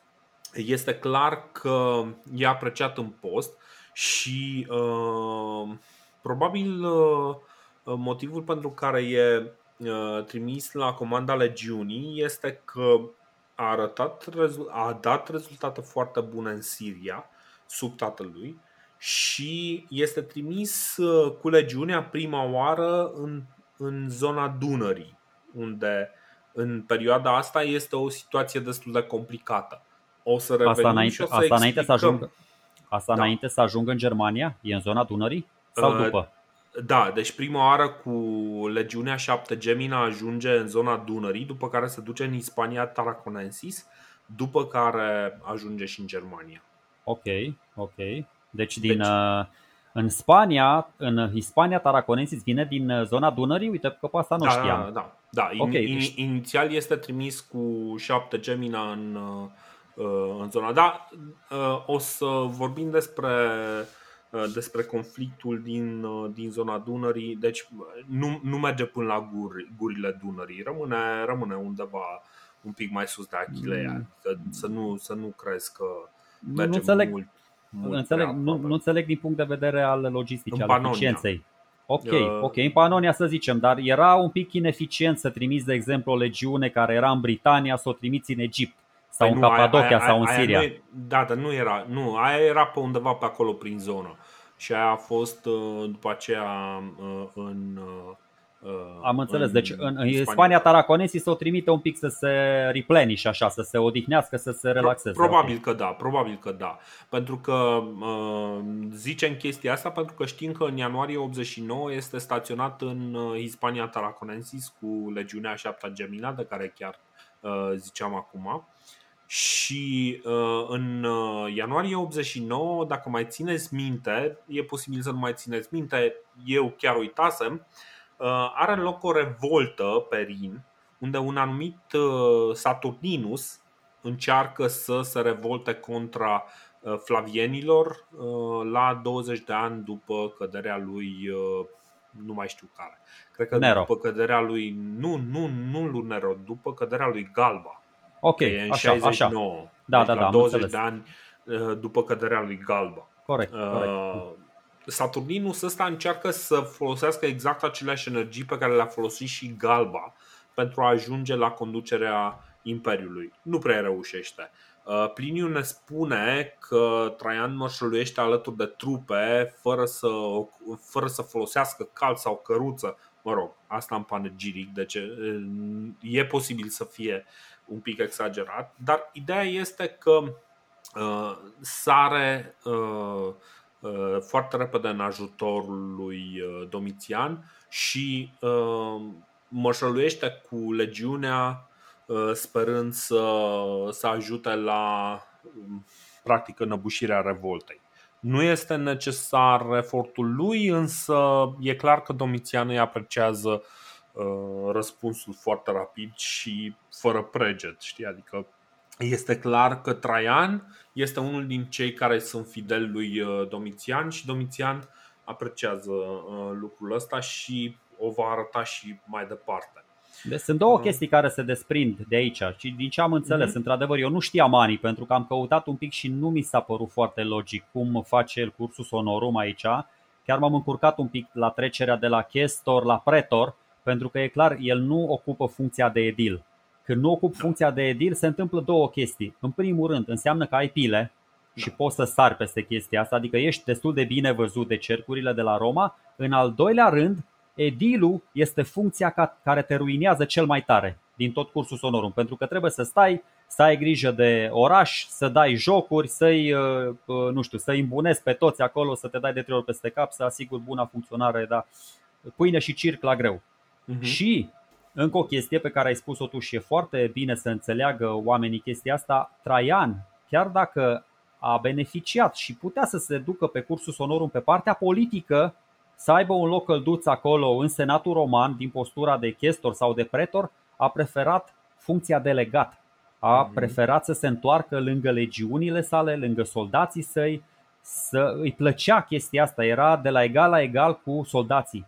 Adică, uh, cum să zic, pe lângă uh, influență și responsabilitate, nu știu, uh, reușea, a reușit în anii ăștia, că deja din are deja 15-20 de ani în armată, reușește prin actele astea de, de, de vitejie, prin disciplină, reușește să se impună în fața soldaților de rând. Și nu doar a mhm. soldaților de rând, și a centurionilor, și a, a tuturor de, de, dintr-o armată, dintr-o legiune, care ajung, foarte important, ajung să respecte din ce în ce mai mult pe Traian și își face un renume. Că vedeți, foarte important. Uite, eu nu știam chestia asta, eu aveam pregătit cumva argumentul ăsta mai târziu, de ce o să se ducă mai întâi la Dunăre. Pentru că până aici el își face un renume de soldat bun și capabil și în Est, în Siria și la granița cu triburile, adică și în uh, regiunea asta renană și în Germania, uh, în Galia, pe acolo așa prin proximitate, în Hispania nu mai avea nevoie pentru că a fost și taică acolo, de acolo venise, deci cumva era respectat numele lui și familia lui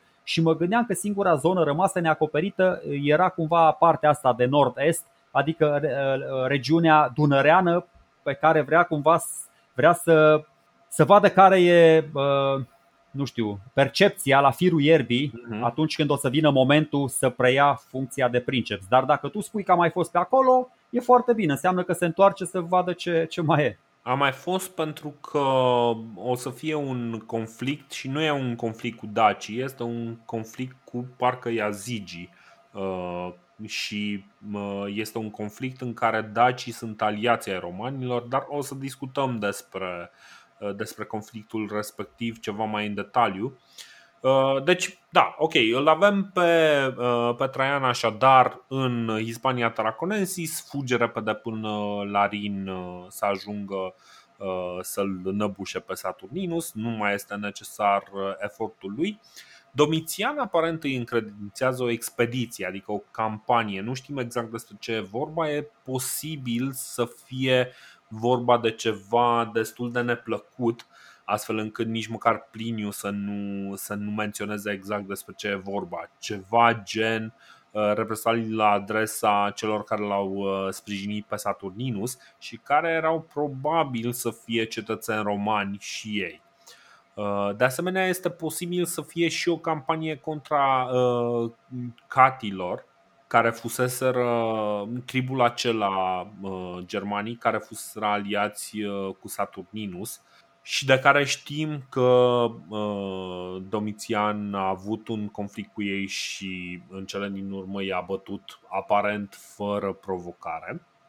Pliniu în mod sigur exagerează rolul lui Traian în ceea ce privește pe Cati și uh, cel mai probabil uh, Lapius Maximus, cel care conducea, nu mai știu exact care legiune, uh, și care era cumva un comandant mai cu experiență decât uh, Traian, uh, merită onorurile pe care le și primește în uh, campania contra uh, tribului germanic. Dar... Bă, nu, știu, nu știu ce onorul primește, nu știu ce onorul nu primește. Eu știu un lucru sigur. Conspirația asta a lui Saturninus e descoperită de Nerva. Am spus asta și în uh-huh. episodul trecut.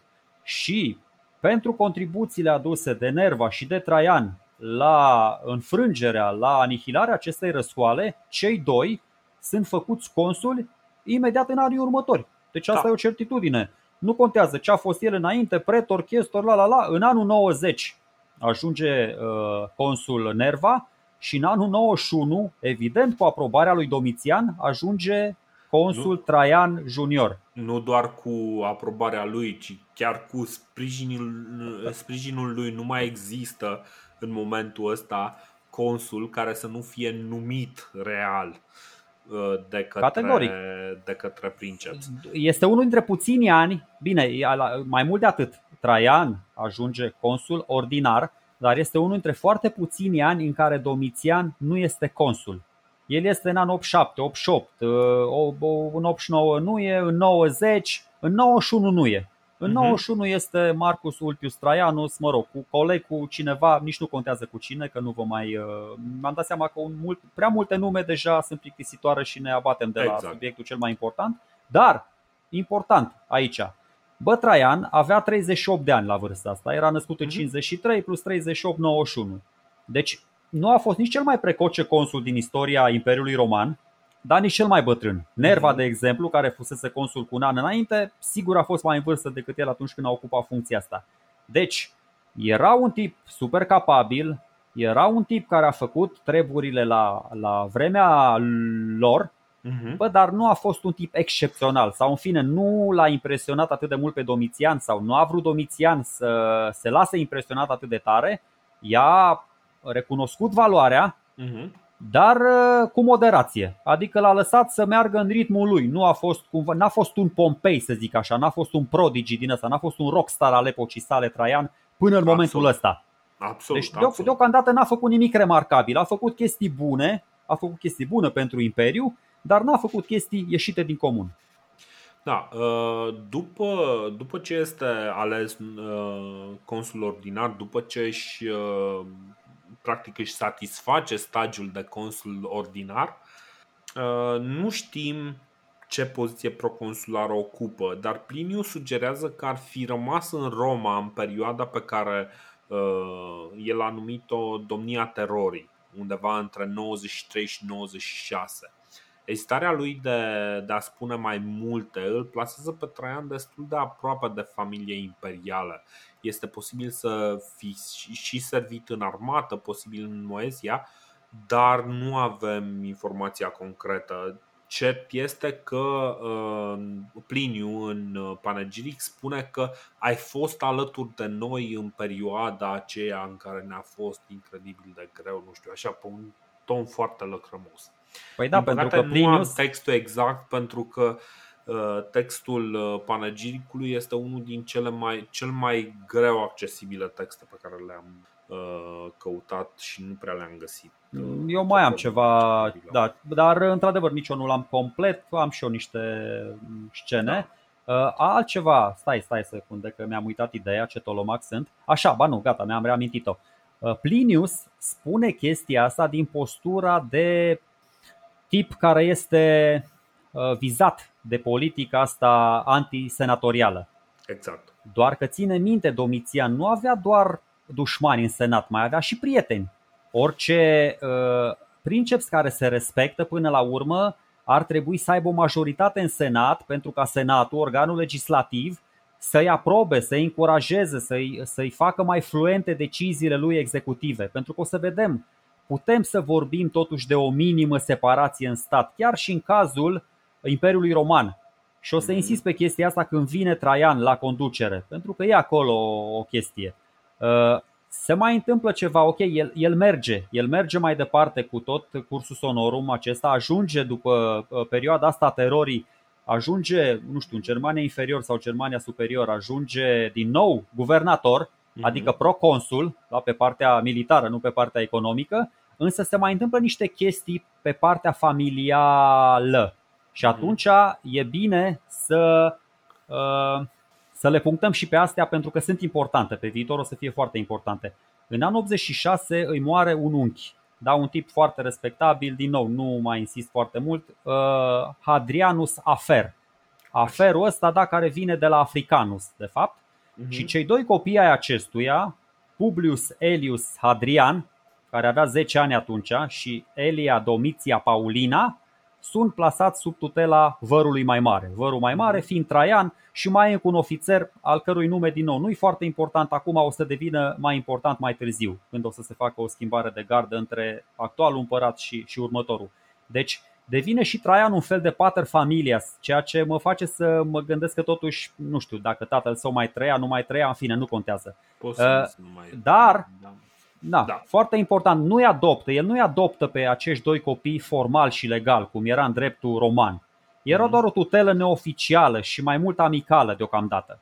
Și încă o chestie, se mai întâmplă cu o chestie, băi, o să știi că m-am concentrat un pic uh, și pe Pompeia Plotina, pe nevasta lui, pentru că mm. se spune că în spatele fiecărui bărbat puternic se află o femeie puternică. Și tipa asta, tipa asta uh, ar, ar merita să vorbim puțin mai mult despre ea. Poate nu acum, poate episodul viitor. Uh-huh. Aparent nu prea avem ce să vorbim, dar să știi că am găsit câteva pasaje și la Diocasius, am găsit și în Historia Augusta, la, la partea despre Vita Hadriani, mhm.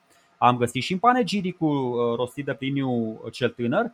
Și... Știu că o laudă foarte Exact, o laudă, exact. O laudă, o prea slăvește, o exagerează, nu știu ce cu toată dragostea mea pentru Pliniu, care mi se pare un băiat de nota 10, adică cumva mi se pare capabil și competent, uh, și eu pun la îndoială echidistanța lui în cazul de față. Și o să pa- vedem și în cazul scrisorilor este, și încă da. Panegiricul este ultimul loc unde m-aș aștepta la obiectivitate. Da. Practic, toată informația care vine din panegiric o iau întotdeauna uh, cum, cumva îmi închipui că în panegiricul ăla este un Vadim Tudor vorbind despre Nicolae Ceaușescu. Nu te contrazic, Dorine, doar Știi? că vine și Cassius Dio, vine și Cassius Dio și ne confirmă ținuta asta uh, morală, vorbește despre virtute, despre uh, pietate, da, iar pudiciția, toată simplitatea asta a plotinei, uh, despre care, ok, mă gândeam eu, bă, dar de ce nu s-a scris foarte mult despre ea? Și îți spun, tocmai pentru că nu era pe tiparul femeii ăleia orgolioase, războinice, da, avidă după putere, nu știu, intrigi de palat, clevetiri, abuzuri, otrăvuri. Istoricii antici se axau foarte mult pe femei de tipul Agripina sau Fulvia.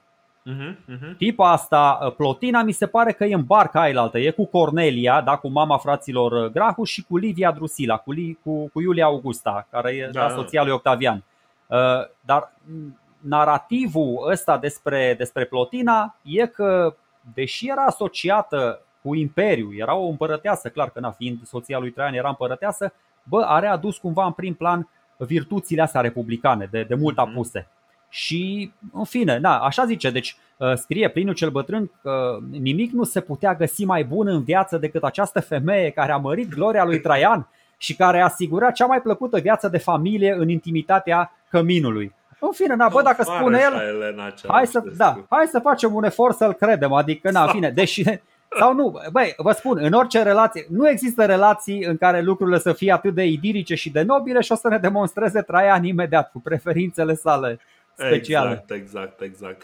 Uh, bun, deci este clar că uh, toate informațiile, adică nu toate, dar multe din informațiile astea sunt, uh, sunt puternic exagerate și încercăm clar să, să păstrăm uh, Uh, un oarecare echilibru.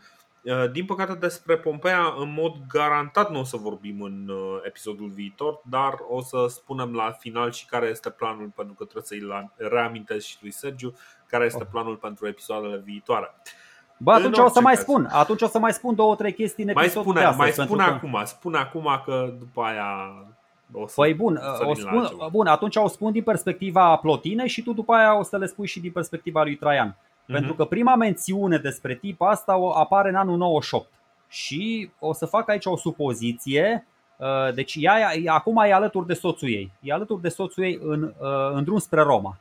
Vine din provinciile dunărene și, ok, fără să fiu 100% sigur de informația asta, pot deduce cumva că a fost alături de Traian fizic, adică a stat lângă el și în provincia unde el a fost guvernator până când să fie anunțat că bă, vino la Roma și iați în, iați în mână funcția de, de princeps. E, e bănuiala mea. Mm, mm, mm. E, e cu semnul întrebării. E cu semnul întrebării, categoric, dar Așa. foarte important, atunci când ajunge la Roma, perechea imperială e întâmpinată de o mare mulțime cu flori, cu lauri, cu nu știu ce, da, e condusă cu mare al, alai spre palat și cu acest prilej Cassius Dio ne, ne informează cum că Plotin ar fi rostit următoarele cuvinte și o să le citesc. Dar chiar mm-hmm. înainte să intre în palat, da, se întoarce către populație și zice așa, cum intru aici, tot astfel îmi doresc să și ies. Și se purtă în tot timpul domniei în așa fel încât nu și-a trase nici măcar o defăimare. Cu alte cuvinte, avem tipul ăsta de femeie care nu se lasă coruptă, nu se lasă îmbătată de, de aburii puterii și rămâne aceeași tipă simplă și cu picioarele pe pământ care, nu știu, care, care fusese și când era o femeie de rând, înainte să fie împărăteasă. Și încă o chestie foarte importantă, uh-huh. o să-mi apăr uh, afirmația asta, uh, pentru că o să vedem, ea multă vreme refuză să accepte titlul de Augusta. Zice, bă, nu sunt, e o onoare prea mare pentru mine, sunt o femeie umilă, așa se considera ea.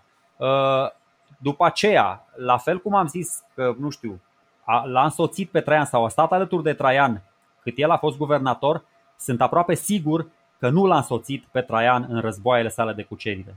Adică aici sigur s-a dus singur, prin Dacia, prin partea pe unde a mai fost, dar încă o chestie, ca să vedeți un pic uh, respectul lui Traian și pentru, nu doar pentru tatăl său, dar și pentru nevasta lui, uh, înființează un oraș numit Plotinopolis. Nu știu exact unde îl uh, înființează, uh-huh. dar după, după campania împotriva dacilor, e un orășel acolo pe râul Marița, ăla se varsă în Marea Egee și încă o chestie foarte importantă despre care am vorbit mult pe vremea Fulviei și pe vremea Agripinei, care astea participau la tot felul de discuții secrete de natură politică, administrativă, încerca, încercau să îi, să se folosească de farmecele feminine și cumva să-i cârmească pe bărbații din jurul lor cu anumite slăbiciuni, că înspre o decizie sau alta, Plotina se pare că și-a văzut de treaba aia. Adică nu știm dacă l-a sfătuit pe Traian în legătură cu treburile Imperiului, Bă, știm doar că percepția, opinia generală a istoricilor este una echilibrată uh,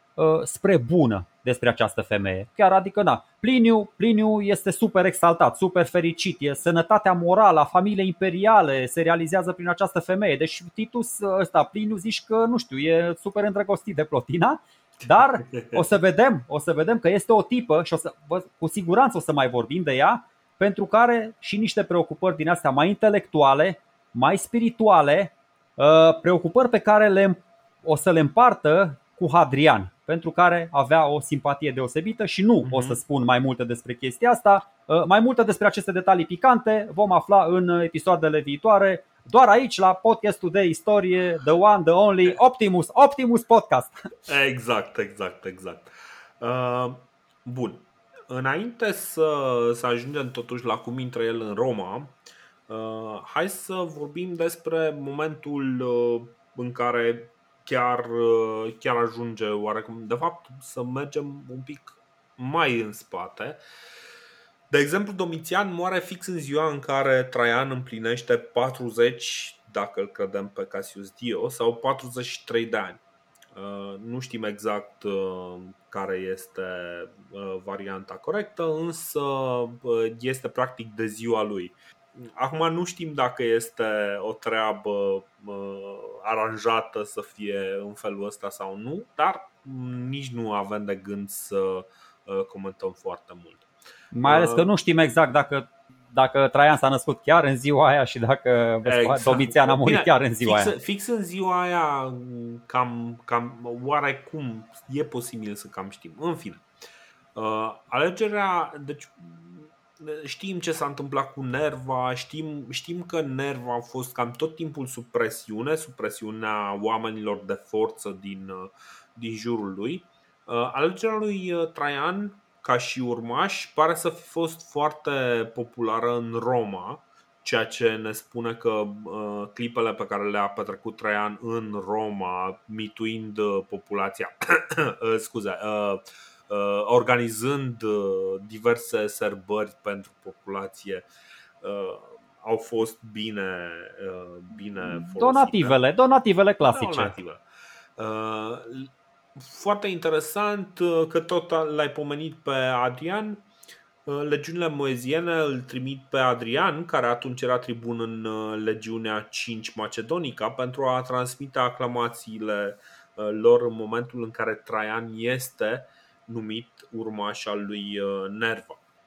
Alegerea Zi. Dorine, acum hai să reluăm un pic, că uite, suntem un pic mai înțelepți cu o lună. Bă, uh-huh. nu știu dacă într-adevăr alegerea asta lui Traian a fost ideea lui Nerva. Bă, pe cuvântul meu, eu nu știu nici măcar dacă a fost o alegere sau dacă a fost mai mult obligat de circumstanțe și nu știu, deci ascultă-mă, nu știu dacă nu cumva Traian a fost cel care a forțat adoptarea, că m-am gândit și la chestia asta dacă îți vine să crezi, ca să nu fie nevoit cumva Că uite, știu că sună stupid, că na, dar eu am numai idei stupide. stupid pentru că uh, și eu m-am gândit la același lucru, adică da, ăsta adică, a fost primul lucru la care m-am gândit. Să forțezi adoptarea ca să nu fi nevoit să pornești un război pentru ocuparea tronului. Nu știu, e, e, e poate farfetched, e un pic cam exagerată, dar cert e că pe final de an 97 Nerva îl adoptă pe Traian și asta el numește urmaș la, la conducerea Imperiului Roman. Na, e... Exact. Cu titulatură, cu tot ce trebuie.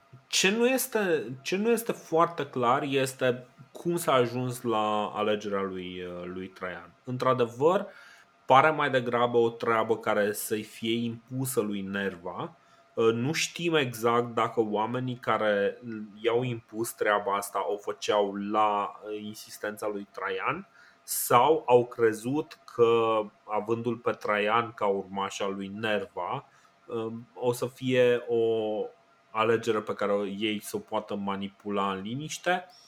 Uh, în momentul în care află lucrurile astea, Traian este guvernator în Panonia deci cumva el oricum era un, uh, un om de încredere în, uh, în aparatul uh, administrativ al lui Nerva, pentru că fusese numit guvernator în Panonia pe vremea lui Nerva și coordonează conflictul contra suebilor și azigilor, care în momentul respectiv încă, încă era destul de, destul de arzător. Traian nu se grăbește către Roma. Își petrece iarna lui 97-98 în colonia Claudia Agripina, în uh, Germania inferior. În uh, ianuarie știm că Nerva moare în vila lui uh, după ce se supără pe un tip la, audien- la o audiență. Moare, nu mai știu exact care e cauza, în fine, nu, nu contează foarte mult. Important este că uh, moare și aflăm un episod foarte interesant și anume că Adrian uh, este cel care îl anunță pe Traian și de vestea asta, Însă uh-huh. toți cei din jurul lui Traian încearcă să-l întârzie, să-i pună piedică lui Adrian. Pentru un motiv sau altul, Adrian și uh, Traian în momentul respectiv, și scuzați că îi zic Adrian, mi-e greu să pun H-ul ăla, Uh, Hadrian, o să zic totuși, Hadrian și Traian în momentul respectiv erau într-o formă sau alta cetați. Era cumva Hadrian era oarecum în disgrația lui, uh, lui Traian. Nu știu foarte bine contextul. Suntem siguri că în momentul în care o să vorbim despre Hadrian o să vorbim și despre acest episod un pic mai în detaliu. Uh, ce, ce este foarte clar este că Hadrian insistă să fie cel care merge să-i, uh, să-i aducă vestea și reușește să o facă în ciuda faptului că ea îi sabotează căruța uh, și e nevoit să meargă pe jos o vreme până să ajungă la colonie unde era, unde era staționat Traian. Trai...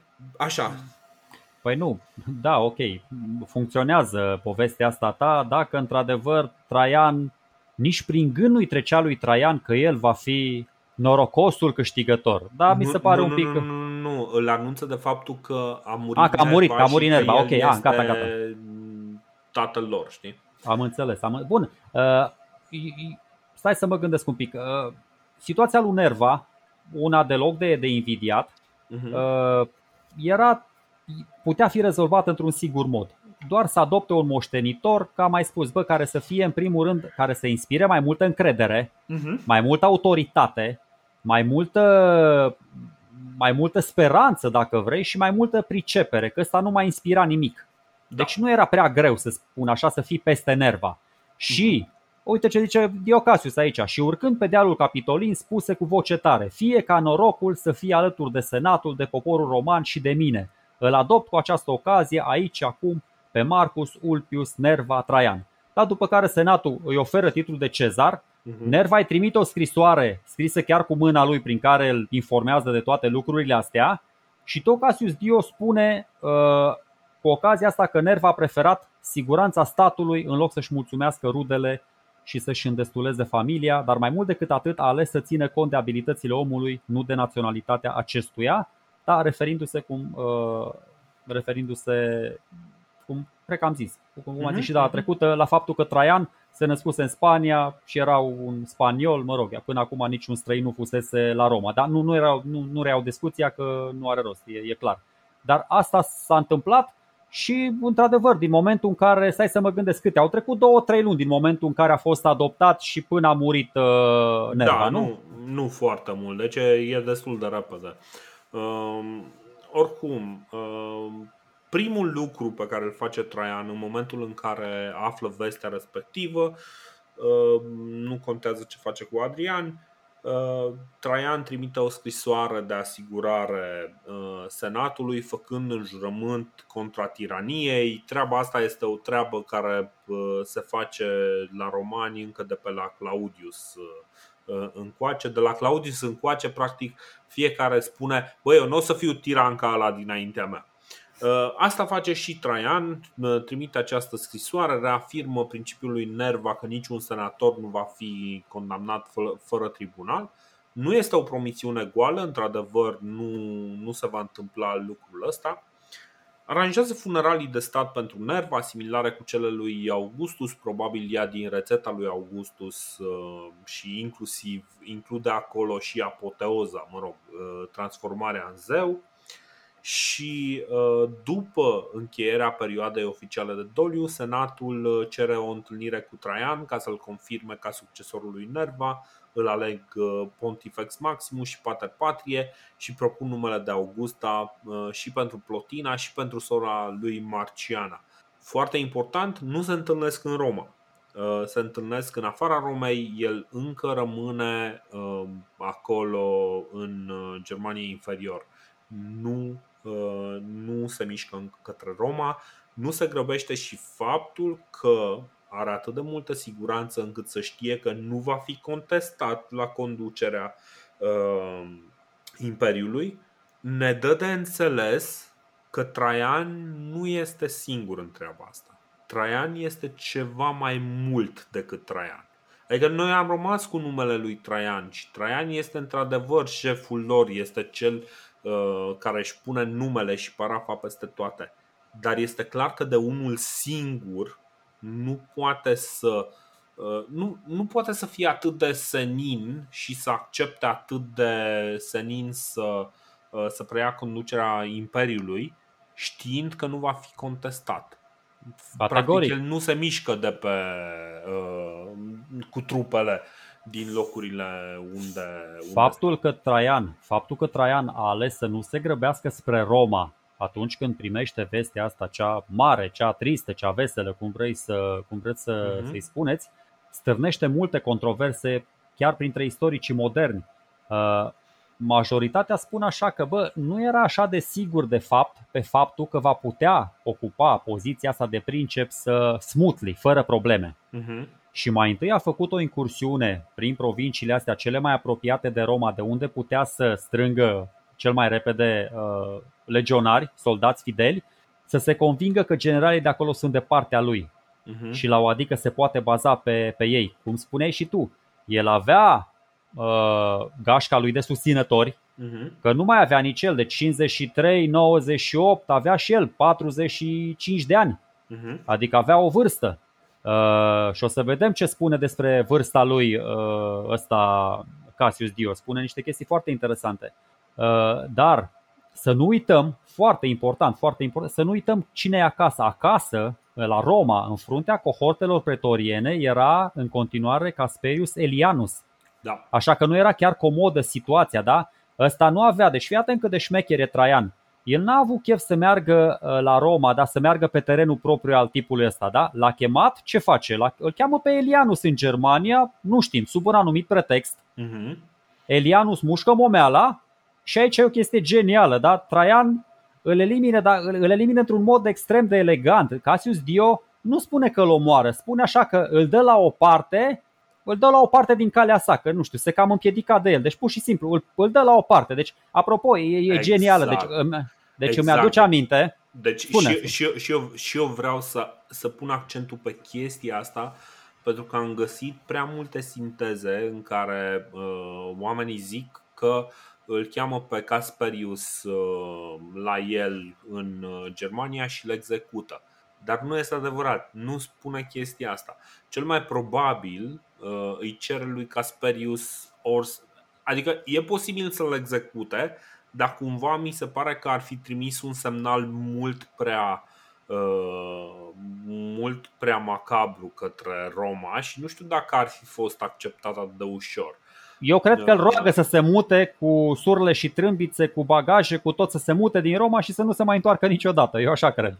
Cam, cam asta suspectez și eu, însă uh, pentru că uh, Dio Cassius uh, este destul de evaziv, adică spune că îl dă la o parte Uh, oamenii au, și-au luat libertatea să spună că le execută, ceea ce nu este cazul și într-adevăr e o nuanță foarte importantă aici.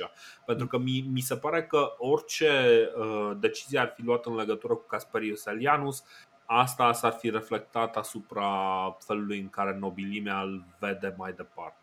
Bă, apropo de că eu aici voiam să fac o glumă, dar în fine, cred că merge și acum. Uh, e, e o formulare un pic așa Uh, lacunar eufemistică, să zic așa. Și e în Seinfeld o fază super amuzantă. Apropo, vedeți că s-a băgat Seinfeld pe Netflix. E o fază cu George. Merge George la un film cu prietena și în spatele lui și al prietenei e un tip din ăsta care comentează. Că știți că la film mereu se mai găsește un tolomac din ăsta care n mai comentează. Și George se întoarce spre el și îi spune așa foarte dur să înceteze, adică că dacă nu îl invită afară and I'll show you what it's like. Adică, bă, o să-ți arăt ce o să pățească, dar fără să-i zică nimic de bătaie, fără să zică nimic, nicio chestie dură. Bă, doar o, să, o să-ți arăt cum o să fie. Așa și Traian cu Elianus. Bă, el nu-i face nimic rău, doar îl dă la o parte din peisaj, adică îl dă, îl dă un pic la o parte. Bă, ce i-am făcut? Doar nu l-am omorât, l-am dat un pic mai la o parte. Ha, bă, terminați-vă. Deci e foarte faină exprimarea lui Dio Cassius. Bun, oricum, cert este că în locul lui uh, Elianus îl uh, numește pe un anume Atius Suburanus, căruia îi oferă sabia cu un discurs teatral.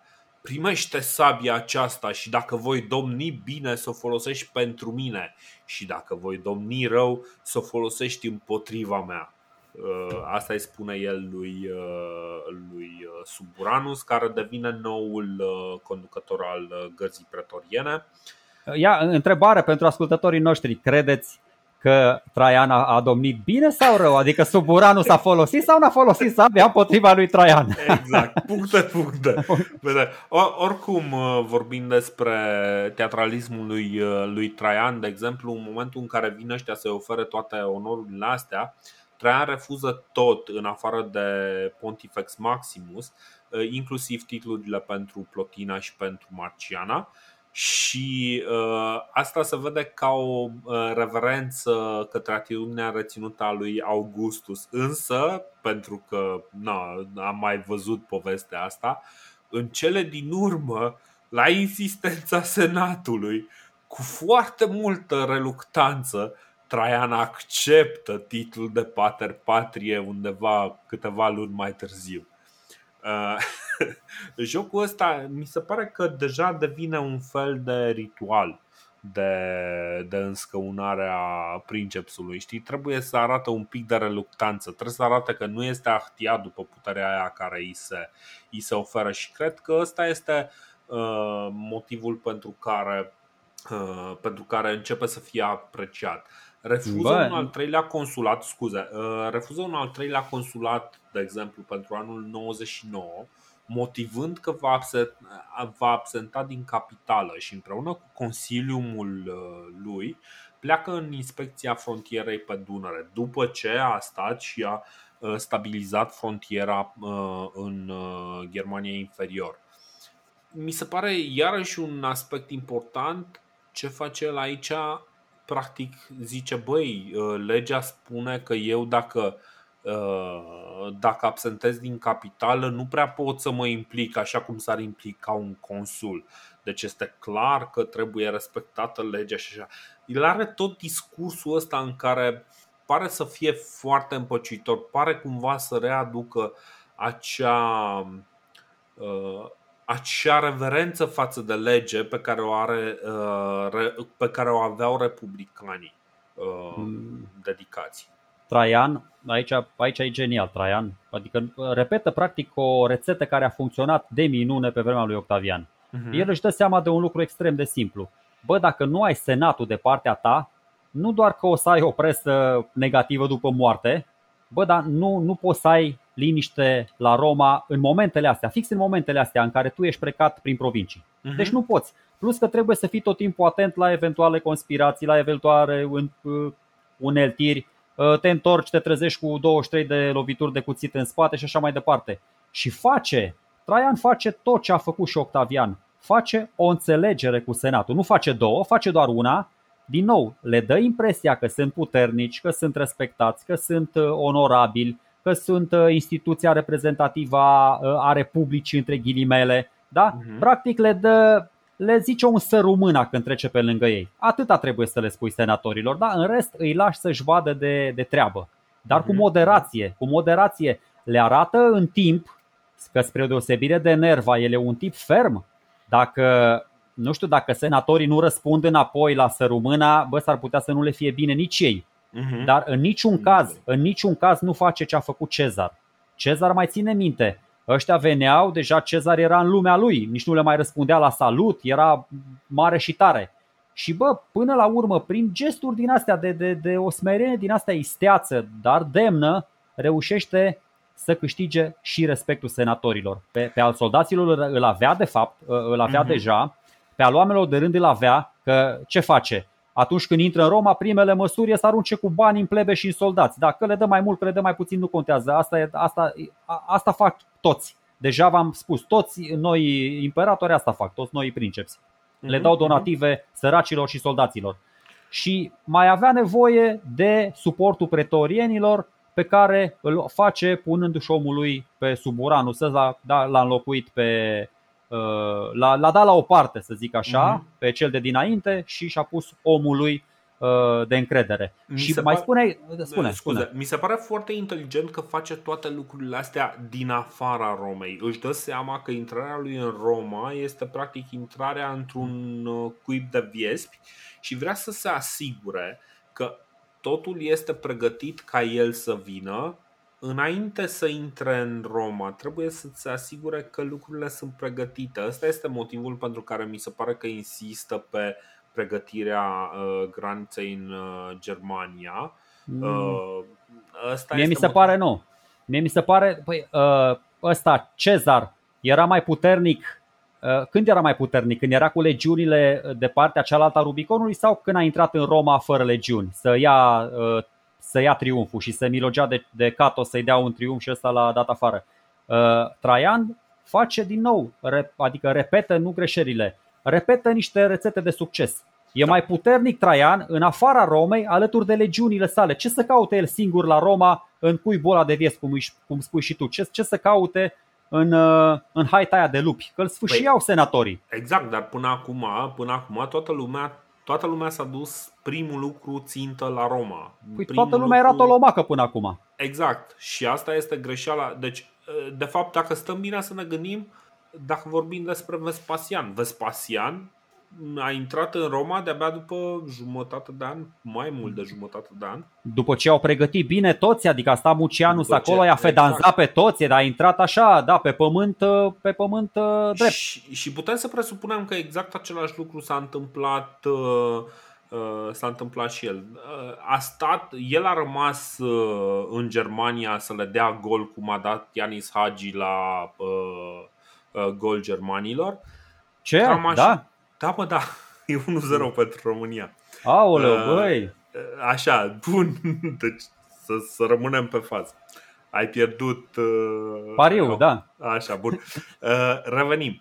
Deci, uh, Traian rămâne acolo să, să rezolve lucrurile pe care le-a început și în același timp putem să presupunem că chiar dacă nu ne povestește Pliniu sau nu ne povestește Cassius Dio, care Cassius Dio oricum trăiește 200 și ceva de ani mai târziu, uh, dacă nu ne povestesc ăștia uh, lucrurile astea despre el, nu înseamnă că cineva, nu, nu există un Mucianus acolo, nu există un uh, Titus acolo, știi?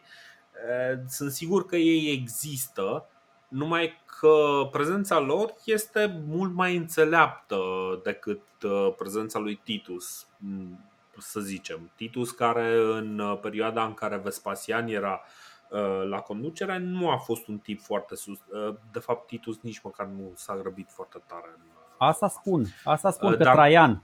Da. Traian nici nu știe de ce vine Roma, adică Titus și Domitian vin pe un teren destul de bine Domitian. stabilizat de tatăl.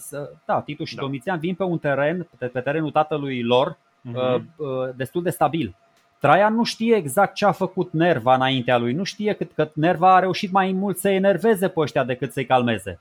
Și mhm. atunci el vine, adică vine, vine doar când, va, când e sigur că a negociat și lucruri, toate piesele de pază sunt la locul lor. Nu se grăbește să vină fără să aibă dita mai, adică fără să aibă și regele și regina și turele și caii și nebunii, nu mai. Își trimite câțiva pioni în față să testeze un pic uh, forța adversarului și nu stă, își vede de treaba lui. Uh, Pliniu, Pliniu cel tânăr, că din nou mhm. revin la Pliniu cel tânăr, spune foarte elegant, foarte, foarte elegant, că deși le-a dat impresia senatorilor că au revenit la butoane și au oarecare putere, aceasta era doar o impresie. Uh-huh. Pentru da, senatorii aveau în cele din urmă doar niște provincii fără legiuni. Traian avea mai multe provincii cu mult mai multe legiuni. Matematica era foarte simplă din punctul ăsta de vedere strict militar și din punct de vedere politic, Traian avea, exact ce spuneam, avea totuși destui susținători în Senat încât să aibă o majoritate confortabilă.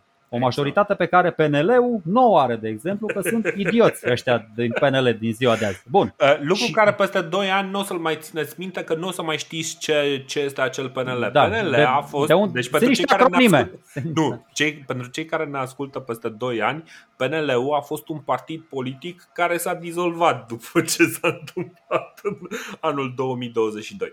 Bă, da. Uh, și în, care, ă, și în care, într-o lipsă de inspirație masivă, m-am înscris și eu acum vreo 21 de ani. Exact.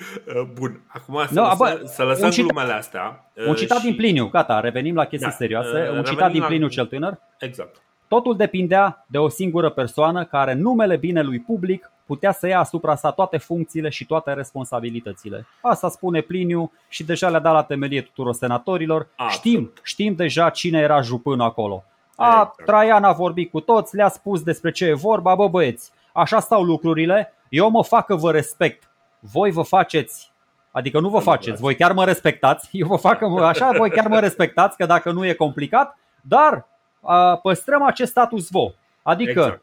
a, foarte important, începând cu Nerva, fiecare princeps ajunge să jure pe roșu atunci când preia puterea că, bă, eu nu execut niciun senator, nu vă mai mhm. confisc averile uh, fără o sentință a senatului, adică cumva voi vă dați în gât dacă vreți și nici nu mai iau în seamă denunțurile. Da, îi las pe uh, delatore să ia, gata, nu mă mai interesează nici, nici dacă mă jignesc pe mine, că asta e foarte important. Mai ține minte, oricât de mult s-ar fi schimbat Vespasian în bine și gurile rele, adică Suetonius chiar spuneau că bă, s-a schimbat în bine, s-a după ce a ajuns uh, princeps, încă se supăra foarte tare atunci când cineva nu i-a acorda respectul cuvenit. Mai ține minte. Da.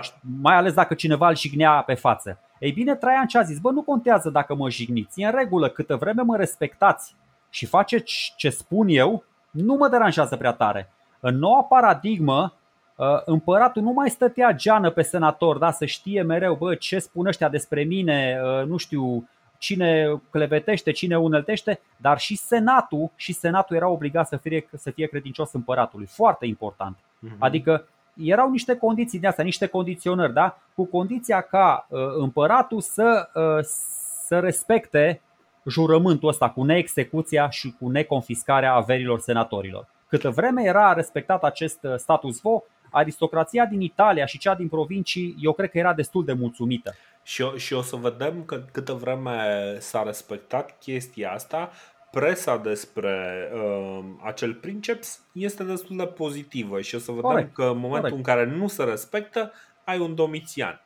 Dar știi cum e, e bine să, să reținem această idee. Și Oricum, e bine, revenim, zi. Încă, zi, încă o idee vreau să. Așa, așa, așa. Uh, aș merge mai departe și aș spune că înțelegerile astea pe care le fac și Octavian, cele două înțelegeri, cele două settlementuri pe care le fac, uh, settlementuri pe care le fac Octavian cu Senatul și Traian, una singură, dar bună, cu Senatul, e o, o incipientă separație a puterilor în stat. Dar bine, nu la nivelul democrațiilor de acum. Dar Senatul rămâne cu puterea legislativă, bă, dă legi și judecă și judecătorească mm-hmm. Și împăratul e cu puterea executivă. Bă, face ce, ok, bă, ce spuneți voi să fac? Bun, știu că eu spun chestia, da? Era un fel de înțelegere între princep și senat.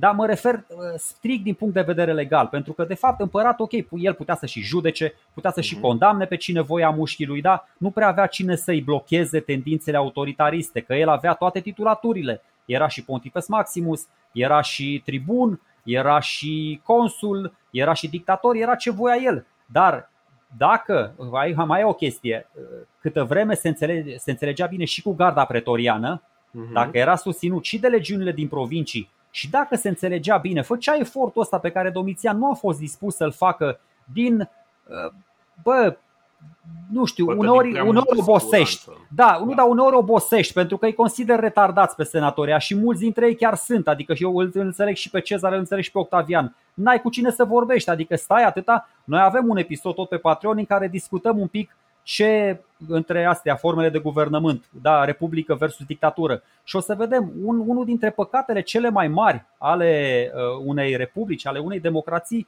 este lentoarea. Este lentoarea, lentoarea și iar lentoarea. E birocrația asta care te omoară. Nu poți să faci chestiile când vrei și cum vrei. Uh-huh. Trebuie să semnezi o mie de chestii, să te duci prin o mie de comisii, să primești o mie de avize, să, nu știu, vorbești cu o mie de direcții și atunci Traian n-avea nevoie de chestiile astea.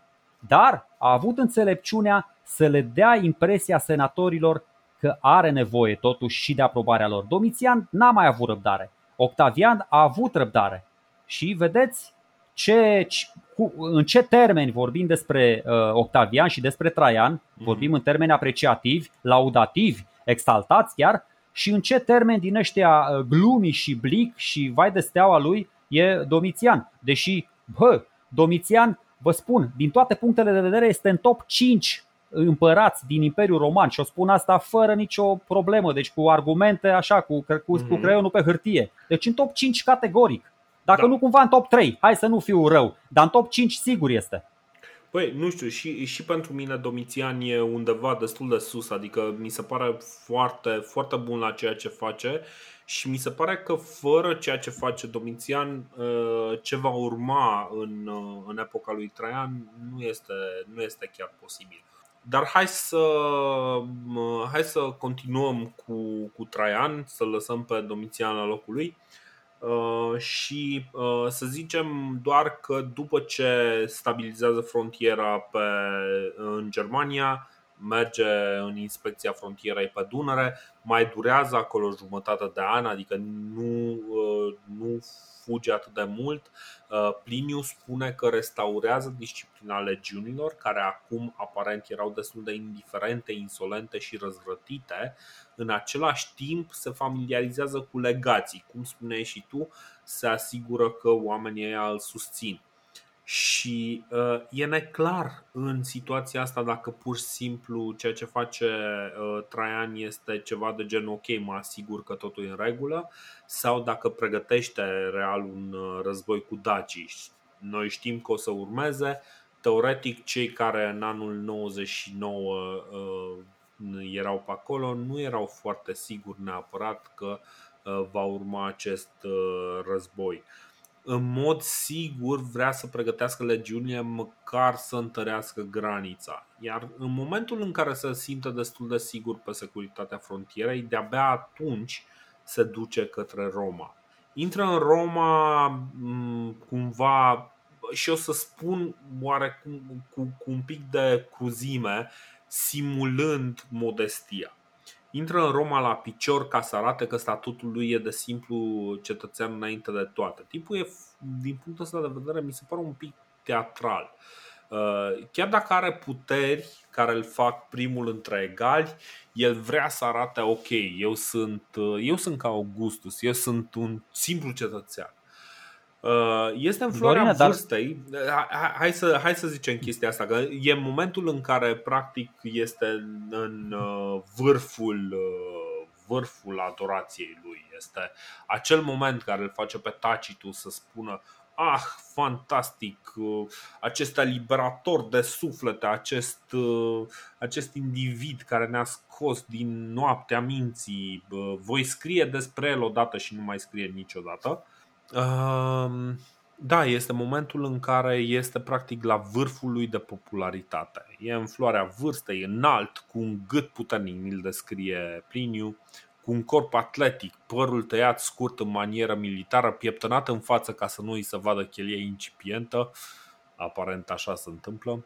Băi, am un citat, și am un cu citat fața măreț. întunecată la culoare. Ce citat ai? Am un citat măreț din Cassius Dio, tradus Așa. de către mine, de care sunt foarte mândru. Uh, aș dori să-l citesc acum, sigur, odată sigur, cu sigur. accederea lui la domnie și după aceea o să vedem, pentru că sunt mai uh, multe stai, fire stai, narrative stai secundare, dar după ce spui tu, ce ai de spus? Eu, eu, eu vorbeam fix despre momentul intrării, intrării lui în Roma. Dacă este înainte, e ok. Dacă e după ce intră în Roma, dacă are de-a face cu senatul și astea, uh, hai să-l discutăm după ok, are legătură, da, momentul în care intră, ocupă A. tronul și după aceea. Deci nu, nu, nu, nu, nu. Deci hai că eu zic exact scena intrării lui în, gata, în Roma, gata, așa da. cum este povestită de Pliniu în uh, Panegiric. E precedat de 12 lictori care cară fașci cu lauri care, uh, când intră pe porta Flaminia. Pliniu povestește în felul următor. Nici vârsta, starea de sănătate sau sexul nu i-a oprit pe cei care uh, doreau să-și desfete privirea la neașteptatea priveliște. Copiii mici au aflat cine ești, tinerii s-au uitat cu entuziasm, cei în vârstă s-au minunat, cei căzuți la pat, certându-și doctorii și-au părăsit patul pe care boleau, ca și cum vederea ta le-ar fi adus un plus de sănătate. În mulțime erau câțiva care spuneau că viața lor s-a împlinit acum când te-au văzut, în timp ce alții susțineau că le-ai dat un motiv să trăiască mai mult. Femeile sărbătoreau ca niciodată în voluptoasa lor fecunditate, știind că de acum aduceau pe lume cetățeni pentru un princeps să-i conducă și soldați pentru un imperator să-i comande. Acoperișurile stăteau să prăbușească de la mulțimile care le asaltaseră și nu exista niciun loc unde să pui piciorul, cu străzile reduse la un pasaj îngust de către mulțimile extaziate de fiecare parte, toți bucurându-se și salutând. Toți simțeau aceeași bucurie la sosirea ta, bucurie mărită cu fiecare pas pe care l-ai făcut, cu fizicul tău splendid crescând cu fiecare pas. Hmm. Practic a venit, a venit Moș Crăciun la Roma, am înțeles. Exact. Santa Claus is coming to town, am înțeles, da. Deci, uh, imaginile, imaginea asta creată de Pliniu este, uh, ți-am zis, Asta este motivul pentru care, deci după ce am citit fragmentul ăsta, cumva uh, l-am pus pe Pliniu pe cam același loc ca pe Vadim, că, cântându-i uh, în strună lui Ceaușescu, păi, știi? Cam, cam asta spun, din păcate, din păcate pentru Pliniu, Uh, nu prea îl mai ia lumea în seamă nici la celelalte chestii. O să vedeți că mai are niște scrisori foarte serioase, mai ia și după demonstrațiile astea de adulație, lumea e un pic mai, bă, stai un piculeț, e tipul ăla care îi dădea limbi lui Traian așa vârtos, da, mm, ok, bine, hai să, să lăsăm un pic să, să se uh, adune. Bun, eu am mhm. un citat mult mai moderat al lui Cassius Dio, care spune și chestii foarte concrete. Ca de exemplu, Traian era recunoscut pentru corectitudinea sa, pentru curajul său și pentru simplitatea obiceiurilor sale. Avea un fizic puternic, fiind în al 42-lea an atunci când a început să domnească, așa că în orice acțiune pe care o întreprindea, punea umărul la fel de mult ca alții. Mă rog, Cassius Dio spune 42, deși da, am explicat, dar 98 minus 53, anul minus așa, e 45. Mm-hmm. Nu ne mai blocăm în detalii din astea aritmetice. Puterile sale mentale erau la apogeu, în așa fel încât nu avea nici nesăbuința tinereții și nici încetineala în mișcări a vârstei înaintate. Nu a invidiat și nu a omorât pe nimeni, din potrivă a onorat și a recompensat toți oamenii buni fără excepție și astfel nu s-a temut și nu a urât pe niciunul dintre aceștia. Pe delatori aproape că nu i-a băgat în seamă și nu era deloc sclavul mâniei. Se abținea în egală măsură de la a pune mâna pe banii altora și de la crimele nedrepte. A cheltuit mari sume de bani pe războaie, dar și pe mhm. opere de pace, făcând în același timp foarte multe reparații urgente asupra drumurilor, porturilor și clădirilor publice. Nu a vărsat sângele nimănui în niciuna din aceste întreprize. Avea principii morale atât de puternice și era atât de generos încât după ce a mărit și redecorat circul, care aproape să dărâmase, de-abia s-a întuplecat să facă o inscripție în care să-și aroge meritele, dar în care a scris că a făcut-o pentru poporul roman. Datorită acestor fapte, se simțea mai bine atunci când era iubit decât atunci când era adulat. Asocierea sa cu oamenii a fost marcată de calitate și bunătate, iar relația cu senatul a fost marcată de demnitate, în așa fel încât a fost iubit de toți și temut de nimeni în afară de dușmanii săi.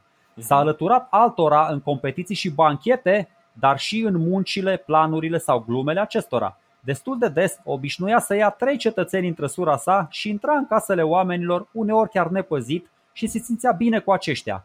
Educația, în sensul strict academic, îi lipsea atunci când era vorba de oratorie, dar mesajele sale aveau substanță și aplicabilitate practică și nu avea nicio calitate pe care să nu o posede într-o mare măsură. Știu, evident, că se dedulcea la băieți și la vin, dar dacă chiar mai comitea vreo faptă nu foarte nobilă în legătură cu aspectele astea, se căia amarnic. Totuși, chiar dacă bea vin cât dorea, rămânea treaz, iar în relațiile sale cu băieții nu a rănit pe niciunul. Și după aia îi complimentează și calitățile de războinic și spune că a mhm. avut mare succes nu doar în fața inamicilor, ci și în fața propriilor soldați, care respectau foarte tare, nedând semne de aroganță, cum deseori se întâmplă în situații de genul ăsta. Mi se pare cea mai complexă caracterizare așa într-o singură, într-un singur paragraf a unui principe. Vorbesc mm-hmm. serios. Adică da, este. Da, da, nu, nu, e fo- foarte, foarte interesantă. Uh, o să vreau să mm, discutăm un pic uh, aspectele alea legate și de vin și de, și de uh, preferințele sexuale. Doar atâta vreau să mai continui așa. și după aia așa doar să vă las un pic în aer, din nou un spoiler. Din toate aceste motive, Decebal se temea de el pe bună dreptate și continuarea o veți afla din nou. Nu, nu, nu o veți afla nici măcar în episodul viitor, ci ceva mai exact. încolo. uh, bun. Uh, e, e într-adevăr uh, foarte interesantă descrierea asta și cred că cele mai interesante lucruri pe care, uh, pe care am vrea să le discutăm sunt astea legate de defectele lui pentru că cumva laudă i-a făcut destulă Pliniu uh, și am putea să ne uităm un pic să vedem, uh, să vedem exact și uh, cam cum arăta omul real, nu, corect, nu cam corect. cum arată panegiricului. Și cumva se vede, el copiază pe Augustus, încearcă să aducă imaginea princepsului ca custodian al puterii, nu instrumentul, moderație, nu superioritate, asta este maxima lui uh, favorită. Uh, ce este clar Dorine, este că are se... aceste mici excese pe care le notează și Diocasius și nu doar Diocasius, și anume vinul și, uh, și băieții. Așa zi. Se vede ceva la Traian, se vede că nu e, nu e, nu e un tip rafinat nu da. știe, el, el și dacă încearcă, el poate încearcă să fie propagandistic, încearcă mm-hmm. să apară așa un pic mai dar nu, nu știe, nu știe, nu-l are pe un mecena lângă el, nu-l are pe un Seneca, nu, nu e rafinat.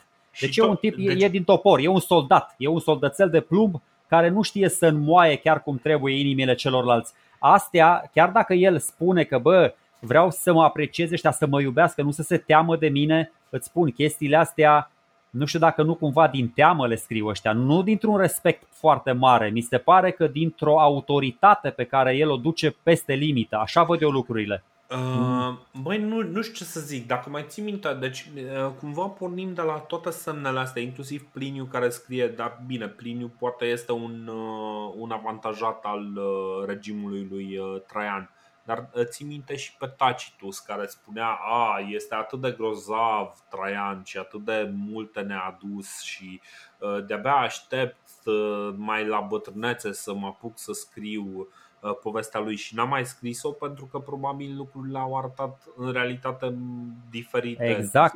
Tacitus, nu, Tacitus chiar are, are un comentariu nu foarte apreciativ la unul din cercul ăsta apropiat de prieteni a lui. Nu mai țin minte de la cine se referă. Ba da, mi-aduc aminte la Licius Licinius Sura.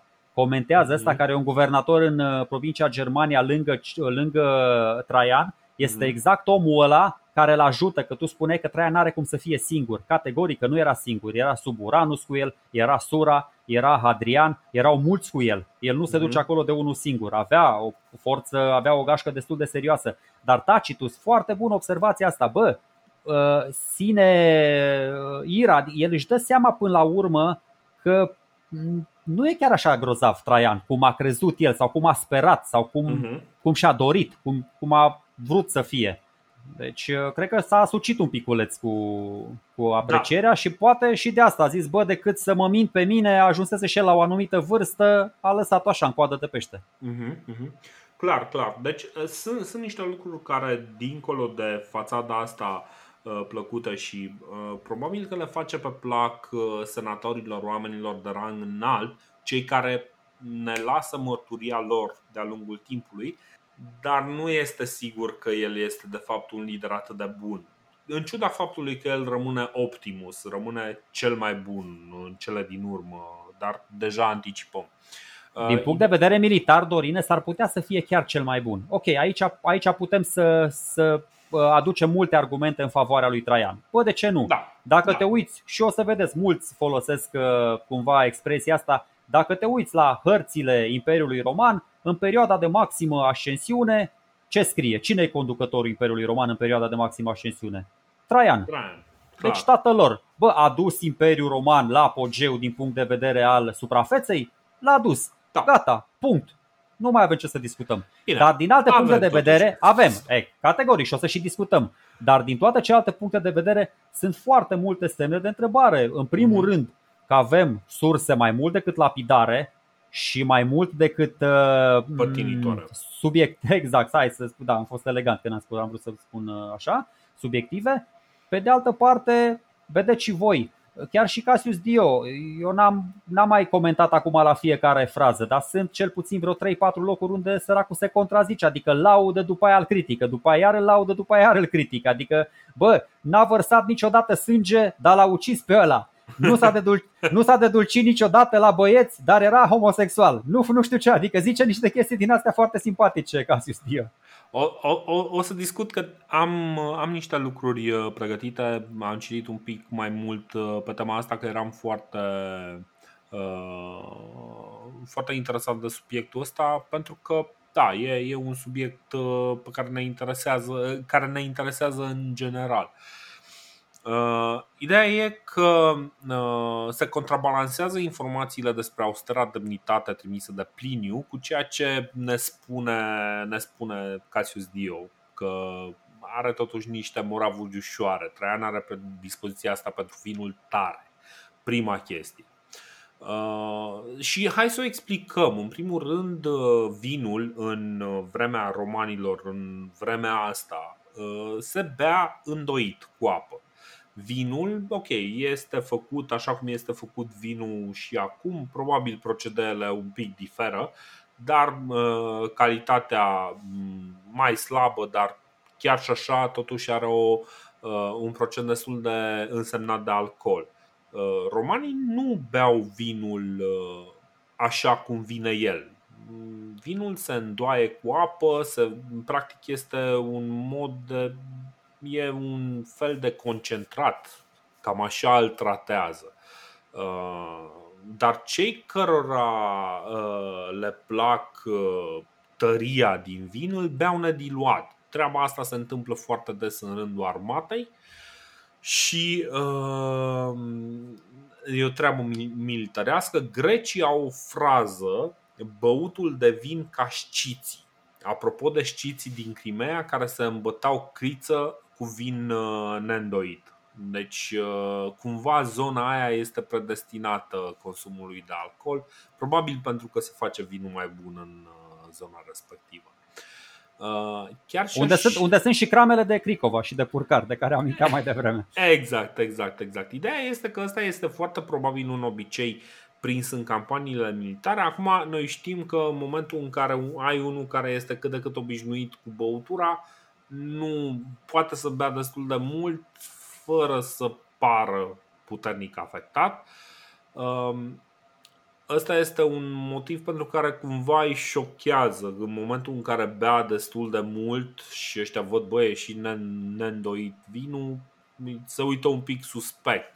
Chiar și așa, Traian face un lucru foarte inteligent, își instruiește oamenii din palat uh, să nu-i mai dea vin în momentul în care văd că s-a amețit deja. Ăsta este motivul pentru care Traian nu, nu arată a un bețiv, practic el își instruiește oamenii, băi gata, în momentul în care mă vedeți că așa nu mai sunt foarte sigur, gata, vă opriți și aia e. Nu se îmbată în public, Uh, un lucru foarte inteligent uh, pe care îl face. Și uh, cam asta este. Nu ai, n-ai ce să faci. Practic este un soldat, este un soldat și se comportă ca atare. Corect. Ăsta este Corect. poate și motivul pentru care populația mare îl place, pentru că plebea, până la urmă, are foarte multe legături în armată. Din plebe, adică plebea este foarte des uh, Uh, ori cu legături în armată, ori cu oameni care uh, au fost odată în armată. Deci, cumva da. este foarte popular din cauza asta și faptul că are obiceiuri de soldat îl face cu atât mai plăcut uh, populației Acum, de jos. Apropo de armată, hai să împing un pic direcția și în partea elaltă. Așa. Când petreci foarte mult timp în armată, adică printre oșteni de sex masculin fără excepție, că în armată sunt doar masculi, dacă care au pilumul gros și în jos, da, teoretic, uh, bă, percepțiile se mai schimbă. Nu, râs tu râs, dar e cam ca la pușcărie, adică poate toți am auzit când eram mici, da? Uh, și la pușcărie, chiar și cei mai heterosexuali tipi, cumva devin, devin predispuși după o vreme uh, după o vreme de lipsuri din astea hedoniste și epicureiste, să le zic așa, devin dispuși să siluiască un coleg de același sex, în scopuri biblice sau, mă rog, să se împreuneze, să se facă, să se simtă bine. Și, mhm. Bine, cel puțin așa am, am citit că se întâmplă, sper să nu aflu niciodată pe pielea mea cum stau lucrurile cu adevărat, da. Dar altceva vreau să spun, că nu e nicio problemă până acum cu, cu Traian. E foarte bine că îi plăcea vinul neîndoit, bă, nota 10. Și mie îmi place uh-huh. să-l beau neîndoit. Eu nu prea beau vin și alcool, dar îmi place în principiu. Așa. Când beau în rarele momente, bun. În Roma, de ce spun? Că e o, e, e o mică chichiță aici pe care, mă rog, am observat-o, poate nu e cea mai uh, inteligentă observație din, uh, din partea mea, dar o să o spun oricum. În Roma era la modă uh, bisexualitatea, adică nu că era la modă, era ceva normal, era ceva acceptat de toată lumea. Și ca să înțelegeți cel mai bine, că eu așa m-am gândit, uh, bisexualitatea în rândul bărbaților romani ce însemna? Uh, însemna că dintr-un grup de 10 persoane, să zicem ai un grup de 10 persoane, mm. 5 sunt masculi, 5 sunt femei. Și dacă bărbatul roman poate să facă sex, să zicem, doar cu 6 persoane din cele 10, el va alege uh, din alea 6 persoane va alege 3 tipe și 3 tipi. Cam așa stăteau lucrurile. Asta înseamnă bisexualitatea. Ei bine, dacă acest tip era Traian și din cei 10 ar putea să facă sex cu 6, în cazul lui Traian, 5 dintre cei 6 erau băieți și doar una ar fi fost femeie. Nu știu, probabil ah, nevastă sa. Nu, nu, nu, nu, nu, nu. Ai, um, Așa văd eu lucrurile. Ba da, așa vezi tu lucrurile. Așa. Te înțeleg, ok. Deci, practica bisexualității la România e destul de cunoscută. Adică am mai discutat despre ea și când era vorba despre Cezar și uh, Așa, indiferent de clasa din care făceau parte, romanii sunt uh, destul de deschiși uh, diverselor practici sexuale. Uh, există, de exemplu, unul din cele mai rușinoase, între ghilimele, informații legate de Pompei care s-au descoperit la Pompei este faptul că în fiecare casă, de exemplu, e câte un falus. Uh, pentru că Priapus este unul din uh, cele mai uh, apreciate, una din cele mai apreciate zeități din panteonul roman și este văzut ca protectorul casei, practic este un semn al virilității și așa mai departe. Nu sunt niște oameni care să fie uh, care să fie foarte timizi în ceea ce privește uh, practicile lor sexuale sau preferințele lor sexuale. Bisexualitatea este un lucru uh, până la urmă normal, dar vine cu un asterisc și o să-l uh, pomenim un pic mai încolo. Sunt cazuri de oameni care și-au construit carieră prin sodomie. Uh, Budica, de exemplu, râdea de roman că dorm cu băieții în același pat. Ideea este că pederastia romană e uh, și a derivată un pic din standardele culturale ale grecilor, unde femeile erau considerate simple vehicule pentru procreare și dorință fizică și unde există o oarecare distanță emoțională între părinți și copii. Asta, asta este o afirmație pe care o fac uh, niște istorici. Nu, deci luați-o un pic cu, cu o dar oamenii ăștia au cam studiat povestea și se pare că a, cam asta este standardul cultural al grecilor. Există o oarecare distanță între părinți și copii. Uh, pederastia cumva era văzută ca o parte integrantă din dezvoltarea unui tânăr, unde un bătrân îl ia uh, sub aripa lui pe un tânăr ca, ca un fel de tată surogat.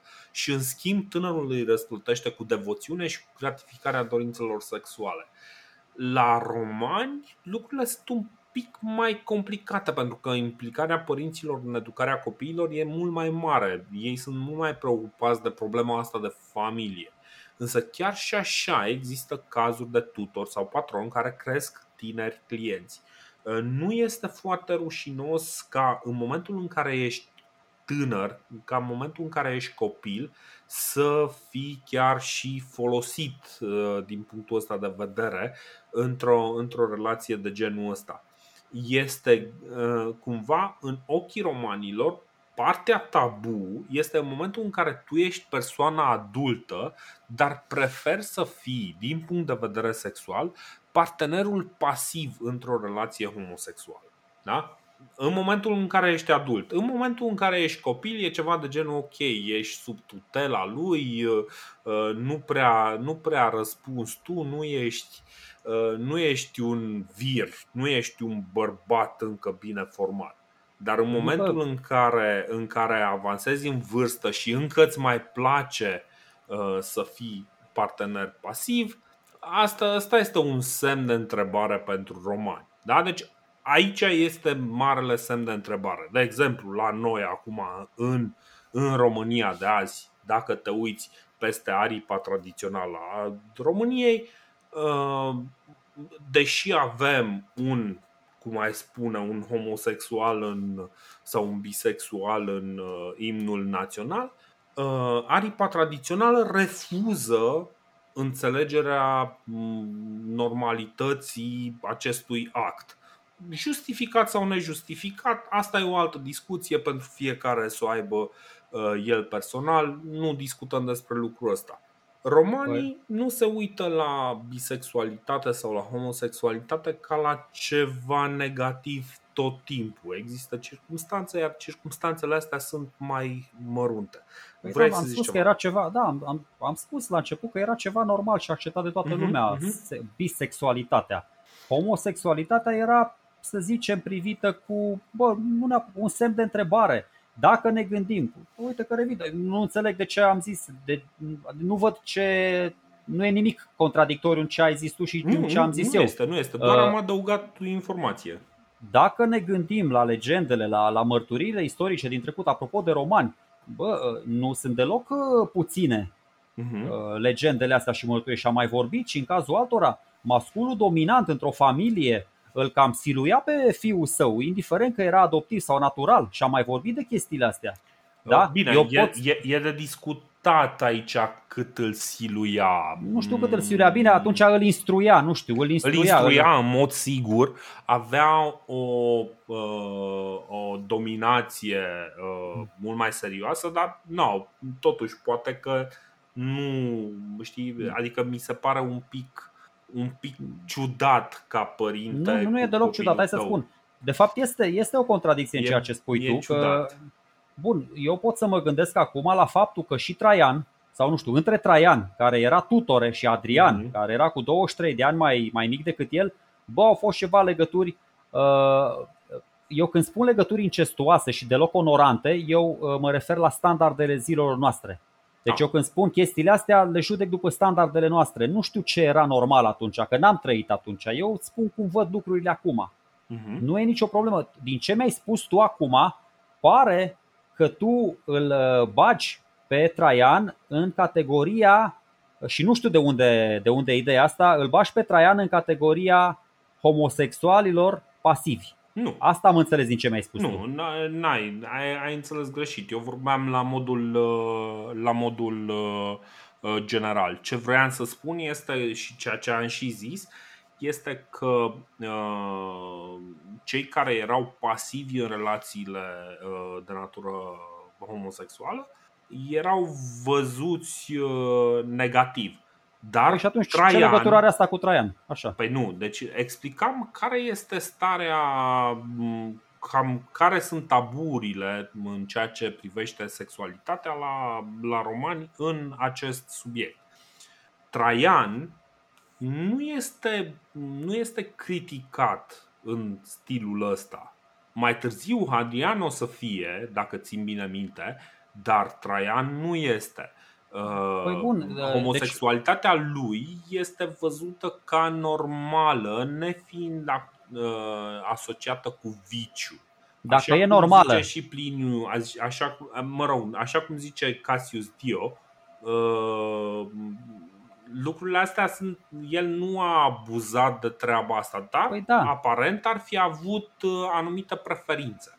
Dacă e atât de normală, de ce s-a simțit dator Cassius Dio să o scoată în evidență? De ce a spus-o totuși că se deducea la băieți? Că despre alții n-a spus chestia asta. Păi pentru că există o groază de nume și haide să, să mă uit că aveam păi o listă de nume. Da. Stai, stai un pic, că există totuși, știi? În momentul în care preferința asta este o, el nu, nu marchează o problemă, adică mi se pare foarte foarte reținut în, uh, în ceea ce spune și nu o marchează ca pe o problemă, din contră spune, bă, nu, nu prea i-a rănit pe aia.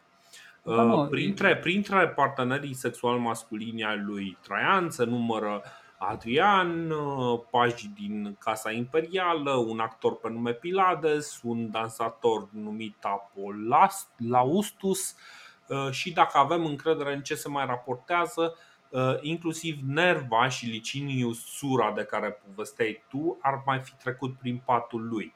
Și... Nerva a trecut prin patul lui, așa dar, spun, uh, dar, dar el a fost pasiv. În cazul lui Nerva, exact. cred că e singurul în care Traian a fost uh, pasiv. Da. În cazul celorlalți este foarte probabil ca el să fi fost activ. Deci, vedeți, Nerva nu l-a dominat doar pe Domitian, cum spune Suetonius, l-a dominat sexual și pe Traian. Chestia asta o spune un tip Julian Bennett. E un istoric, mai mult arheolog, foarte interesant. Mm-hmm. Are niște studii din astea bazate pe tema Imperiului Roman, uh-huh. unele despre ele inclusiv despre zona noastră, dar de pe mai târziu, adică pe vremea Moldovei a Imperiului Roman, scrie ceva despre Cetatea Albă, despre Acherman, de exemplu, din punct de vedere arhitectonic, interesant. Deci eu revin la ce spun există o diferență între bisexualitatea extrem de normală în Imperiul Roman uh-huh. și homosexualitatea care nu mai e atât de normală în Imperiul Roman precum era în Grecia antică. Eu asta am spus și am spus că Traian, dacă ar avea de ales între trei băieți și trei tipe, nu știu, iar alege pe doi băieți și o fată sau iar alege de, pe trei băieți. Atât am spus deci, eu. Asta, asta e viziunea mea. Asta înseamnă homosexualitate. Da, da, eu nu, nu, nu, nu te-am corectat în niciun fel, doar am adăugat informație.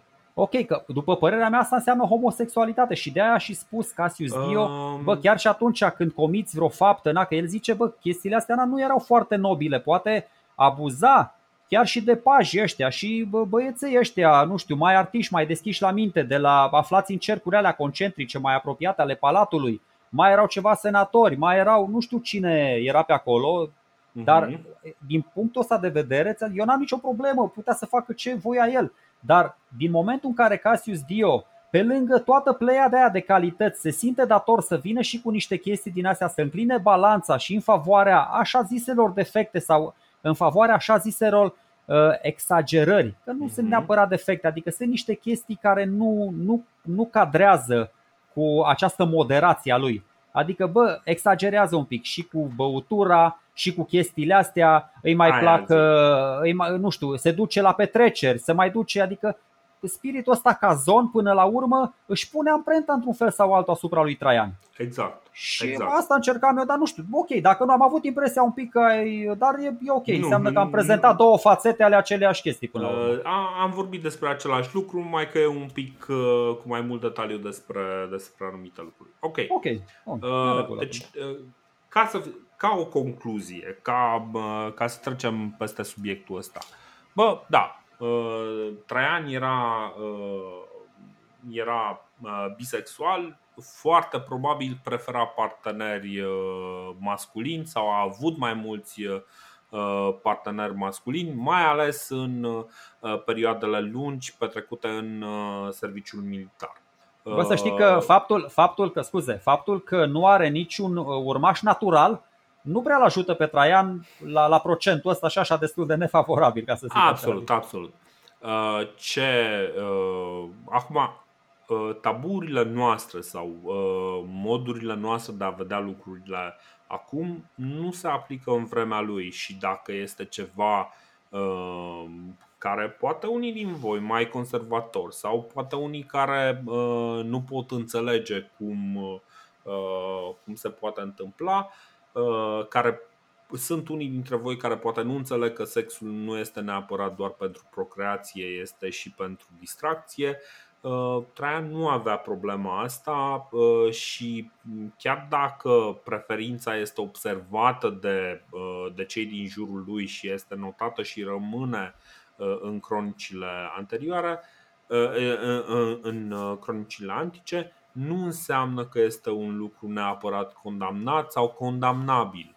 Uh, și faptul că noi în momentul ăsta suntem mult mai pudici decât strămoșii noștri romani, poate ar trebui să ne pună un pic pe gânduri, dar asta este o altă temă de reflexie pe care nu vreau să insist în, uh, în momentul ăsta.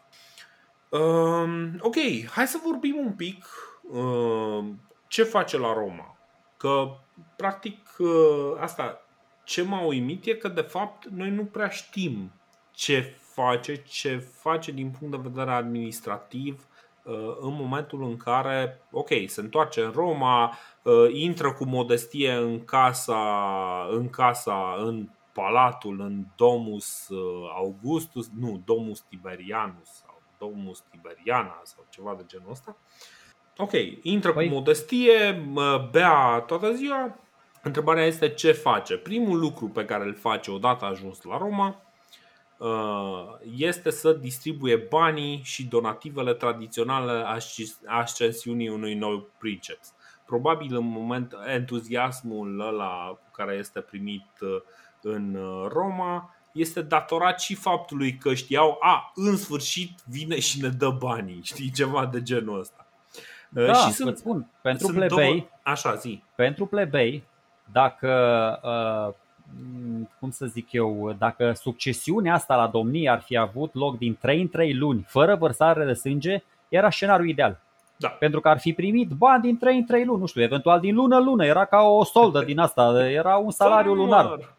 Da, nu, deci chestiile astea v-am Exact. spus, se întâmplau de pe vremea lui și Cezar a făcut chestia asta și eu Augustus și deci tot timpul bă încerci să-i mulțumești pe oamenii ăștia. Proști, da mulți. Le dai bă și lor niște bănuți acolo. Unii le dădeau de mâncare, alții organizau niște mese, niște banchete, alții organizau mai multe uh, distracții din astea, alții le făceau băi publice, unii mai chemau pe la ei prin palat, tot felul de șmecherii din astea. Variațiuni pe tema, sunt doar variațiuni Da, pe exact. tema. Da, dar, până la urmă, uh, un lucru era cert, toată lumea dădea uh, câte și uh, parcă de la Claudius începe chestia asta, vreo 300 de sesteți uh, fiecărui cetățean roman, uh, fiecărui cetățean din Roma, foarte important. Uh, În principiu cam asta face. Deci sunt două, două donative, două, două mite aruncate în populație. Primul este donativium militar, uh, care a devenit o necesitate la începutul fiecărui regim, încă de la ascensiunea lui uh, Claudiu și practic este modul în care uh, asigură mm, calmarea spiritelor legiunilor care întotdeauna parcă vor ceva și acel ceva sunt bani. Și donativul similar, dar care nu merge către, către forțele armate, ci către plebe, era o chestie numită congiarium, care era inițial o rație de ulei pe care o primeau plebeii de la triumfatores, de la ăștia care veneau și aveau mari sprăvi de vitejie, însă Augustus a schimbat uh, tradiția asta congiarium, uh, congiariumului cu un donativ în bani către plebe. Practic le-a zis, bă, luați bani și faceți economia să meargă. Ceea ce nu este un lucru foarte prost, e un lucru foarte prost dacă îl faci odată, uh, odată la șase luni, dar dacă îl faci uh, odată când, uh, când vii așa și dai drumul la niște bani în mulțime, nu este un lucru chiar atât de rău pentru economie cum s-ar crede. Uh, altceva, știu că urmează un spectacol cu gladiatori la Amfiteatru Flavian. Nu, Dar cel mai important nu, lucru. Nu face cine știe ce zi. Zi tu. Ba da, face o chestie, cea mai tare chestie. Cea mai tare chestie pe care o face din punct de vedere administrativ una din temele principale pentru care și Cezar și Octavian sunt chiar niște titani, adică sunt văzuți ca niște oameni de stat uh-huh. adevărați, capabili, deși lumea uită destul de frecvent chestia asta, dar de multe ori e trecut așa la și altele, bă, e corupția. Și Traian, și Cezar, și Octavian au încercat să facă ceva în sensul ăsta. Asta încearcă să facă și Traian și nu la un nivel din ăsta așa de uh, trei lulele, trei surcele, Bă, uh-huh. el, el știe un lucru foarte simplu. Cu cât corupția e mai mare, cu atât guvernarea e mai slabă. Iar cei din provincii, cei din provincii, dacă nu sunt strânși un pic închingi, sunt de fapt de capul lor. Nu fac ce li se spune de la centru, acolo în provincii de multe ori știm toate legendele și de pe vremea lui Octavian, de pe vremea lui Cezar era de fapt stat în stat. Uh-huh. Și în direcția asta face Traian mai multe chestii. Le arată în primul rând de fapt senatorilor că el e cel care decide, și ce decide? Păi decide la un moment dat să transforme niște provincii. Transformă și provincia Ahea, adică Grecia, și Bitinia, din provincii senatoriale în provincii imperiale. Dacă vă uitați mm-hmm. pe o hartă, o să vedeți că motivația nu a fost niciodată una militară. Astea nu erau vizate în mod direct uh, de niciun conflict extern, nu erau la granițele Imperiului. Motivația a fost una pur politică, administrativă, economică, financiară, cum vreți voi adică doreau să fie guvernate mai bine. Și o să vedem că peste vreo 10 ani chiar îl va trimite pe un om de încredere în provincia Bitinia, da, unul din oamenii săi din încredere, nimeni oarece, altul decât Pliniu. Exact, nimeni altul decât Pliniu cel tânăr. Oh, care se, se duce poate. și nu se poate, exact, incredibil. Deci, și încă o chestie foarte importantă. Deci, bă, nu mai furați, aveți grijă, trimiteți toate chestiile astea la Roma. Are o relație, încă o chestie. Deci, genială, genială, știu, ăștia, bă, bă, ne plictisești cu chestii din astea economice, oameni buni. Dacă nu discutăm despre economie, despre administrație, despre uh, sistemul de legi, nu știm cu adevărat ce se întâmplă în statul respectiv. Habar n-avem. Dacă vorbim numai despre războaie, acoperim o parte foarte mică a societății respective. Exact. Chestiile, discutând despre chestiile astea, înțelegem cu adevărat ce se întâmplă acolo. Dar chiar și sexualitatea, condiția femeii în societate, toate lucrurile astea spun mult mai multe despre societatea respectivă decât două războaie, uh, unul cu dacii și unul cu parții aflate la, la marginea Imperiului. Exact. Deci, o relație extrem de inteligentă o are Traian și cu, cu partea grecească a Imperiului, adică partea de est. Partea de est care era încă destul de elenizată. Era destul de elenizată încă de pe vremea diadohilor și n-au putut romanii să facă mare lucru acolo. Au încercat, n-au reușit și nu o să reușească nici mai încolo. Bine, și... cum, cumva, scuze, uh, cumva mi se pare că romanii au avut întotdeauna un complex de inferioritate culturală față de greci. Le-au copiat panteonul, uh, le-au împrumutat o groază de obiceiuri, le-au luat uh, toată învățătura, toți educatorii, tot, cumva rămâne pentru ei, rămâne, rămâne un punct de inferioritate. Întotdeauna grecii parcă sunt mai filozofi, mai inteligenți, mai, mai, mai deștepți decât Categoric, categoric. Dar nu, eu cred că la un moment dat și-au dat și seama. Da. Și nu au încercat, n-au încercat, au, bă, de asta e uh, forța romanilor. Au luat lucrurile bune de la ceilalți, nu le-au exact. distrus. Le-au exact. luat și, și le-au însușit sub forma lor, nu contează, le-au dat o formă până la urmă și încet, încet au reușit să producă și ei, na, mă rog, pe măsura grecilor. Dar în mhm. continuare mm-hmm. suntem la nivelul în care nu există curente filozofice romane. Nu există. Nu există decât curente filozofice grecești, că și Seneca și Cicero și toți s-au dus Adică Cicero clar s-a dus și a avut un uh, învățător grec, de la el a învățat. L-a avut pe același filozof pe care l-a avut și Cezar. Exact. Dar, filo- filozofia imperială oficială este stoicismul, care nu este categoric, corect, categoric. curent uh, roman. Nu e, roman. da. Deci, uh, ce face Traian? Acceptă ca o parte din oligarhia asta, din orașele grecești, din orașele nu doar din grecești grecești, adică din Grecia, din Ahea, ci și din cele elenizate să intre în, som- în senatul roman. E așa, tot așa o înțelegere și zice, bă, eu vă las în senat câte, nu știu, vă dau 50 de locuri, 100 de locuri acolo, din 25 de orașe intrați câte 1, 2, 3, 4, dar are grijă să-și bage oameni de încredere în consiliile administrare ale orașelor. Cine producea bogăție, cine producea plus valoare în Imperiul Roman? Orașele. Clar. În așa fel încât impozitele, impozitele să se, conect, să se colecteze cum trebuie și să ajungă mai mult în visteria statului, nu în buzunarele potențaților locali. Foarte importante măsurile astea, deci mhm. extraordinar de importante din punct de vedere, adică pentru a avea o guvernare capabilă și eficientă, chiar dacă tindem să nu le dăm suficient atențiilor genul ăsta de măsuri, sunt măsurile care te ajută să bagi bani în visterie, să te ajungă bani la Roma, cu care ce o să faci până la urmă cu banii aia? Bă, susții o armată puternică, ții niște soldați mulțumiți te poți extinde, îți poți apăra granițele până la urmă. De aia, adică în, în vremea respectivă, dar și în, vremi, și în vremurile noastre, o să mm-hmm. vedeți, cele mai puternice economii din lume au și cele mai puternice armate din lume, că merg mână în mână până la urmă chestiile astea, da. într-un fel da, sau da. altul.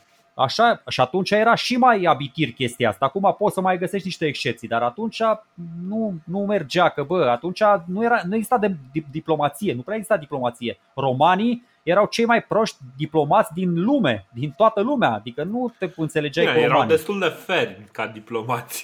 Păi, asta zic, adică n-aveai ce să, ce să uh, discuți cu ei. Da, practic romanii mi se pare că uh, nu înțelegeau uh, diplomație, ci uh, forță. Atâta, atâta știau să transmită și atâta, atâta foloseau. Uh, nu Dar este suficient că... și uh, mi se pare că uh, doar faptul că ei au scris istoria îi, uh, îi ține în centrul atenției. Pentru că în momentul ăsta se întâmplă o groază de lucruri destul de interesante, inclusiv în Dacia, inclusiv în Partia. Uh, în toate locurile astea se întâmplă lucruri care posibil sunt poate chiar mai interesante, numai că ne-au rămas uh, astea pentru că ei sunt cei care au câștigat prin forță, forță foarte des forță brută. Mm, da, da, categoric, dar bă, dacă ești o tipă din Singapore, de exemplu, îți spun eu că o să înveți istoria Indiei și istoria Chinei, nu o să înveți istoria, nu o să înveți istoria Imperiului Roman, pentru că pentru ăla din Singapore e super pentru periferică noi, chestia pentru asta. Noi, pentru, da, pentru categoric. Europeni. Categoric. Uh, Pliniu, Dar încă o dată, așa, zi, zi. Nu se puteau face campaniile militare despre care o să vorbim mai încolo, fără aceste reforme economice, administrative, financiare, Clar. cum le vrei tu, fără o colectare atentă și eficientă. Ai nu poți să lași un imperiu de capul lui de izbeliște și tu să te bazezi pe mila cui. Adică ă, guvernatorul ăla se îmbogățește pe el, nu dă mai departe și tu ești împărat peste ce până la urmă? Că împăratul, dacă ești împărat, dacă ajungi în vârful piramidei, trebuie să fii și cel mai bogat om din stat. Așa e, așa merg treburile. Uh-huh. Nu poți să fii undeva la periferie. Adică când guvernatorul, dacă un guvernator este mai bogat decât împăratul, înseamnă că ăla își bate joc de împărat, înseamnă că ăla nu respectă regulile din, uh, din, acea, din acea țară, din acel imperiu. Da. Plinius spune că instituțiile fiscale acum slujeau principatul și libertatea în măsură egală. Uh, cumva iarăși trebuie să-l luăm în stilul triumfalist, dar este clar că reformele lui sunt suficient de remarcabile încât să merită, merită a fi numite. Și, cum ziceai tu, acum, în perioada asta, după ce se întoarce în Roma, este momentul în care pune lucrurile, lucrurile astea în ordine. Mai sunt niște lucruri foarte interesante. Uh, ziceai tu că reduce, uh, în general, reduce nivelul de taxare, dar face taxarea uh, mult mai serios, reglează regimul moștenirilor și uh, iartă datornicii curenți. Asta este o chestie pe, pe care o fac cam toți. Uh, pentru suplimentarea sumelor uh, trezoreriei vinde din bunurile statului, închiriază clădiri și se asigură că pământurile vacante sunt muncite și aduc venituri statului.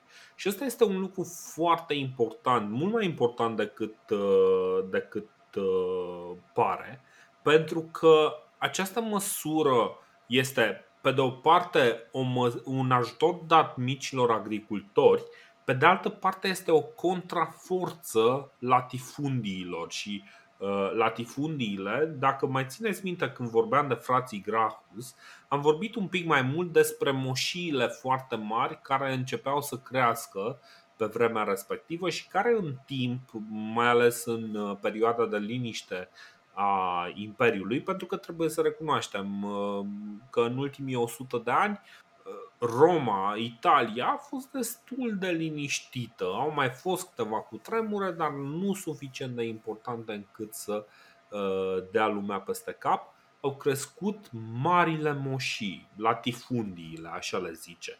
E, latifundiile astea merg întotdeauna nu spre interesul individual, adică merg spre interesul proprietarilor și interesul ăsta este mereu îndreptat spre profit. Așa că culturile mai profitabile, precum vița de vie sau, uh, mă rog, de fapt vița de vie, era preferată în locul grânelor. Și dacă mai țineți minte, când am discutat despre Domitian, am vorbit că încearcă să, să lupte cu această tendință. Domitian încearcă să, să oprească uh, plantarea de viță de vie și să oblige pe câțiva să mai pună și grâne, că nu mai e de mâncare și trebuie să importe absolut tot din afară.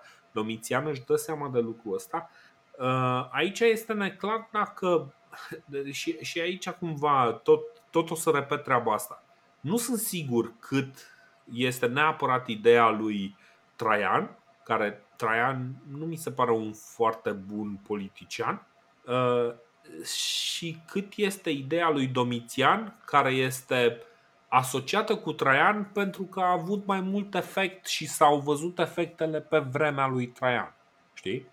Uh, Domitian este primul care încearcă să adreseze problemele astea. Mm, se văd rezultatele pe vremea lui Traian. Ura, Traian Optimus, știi?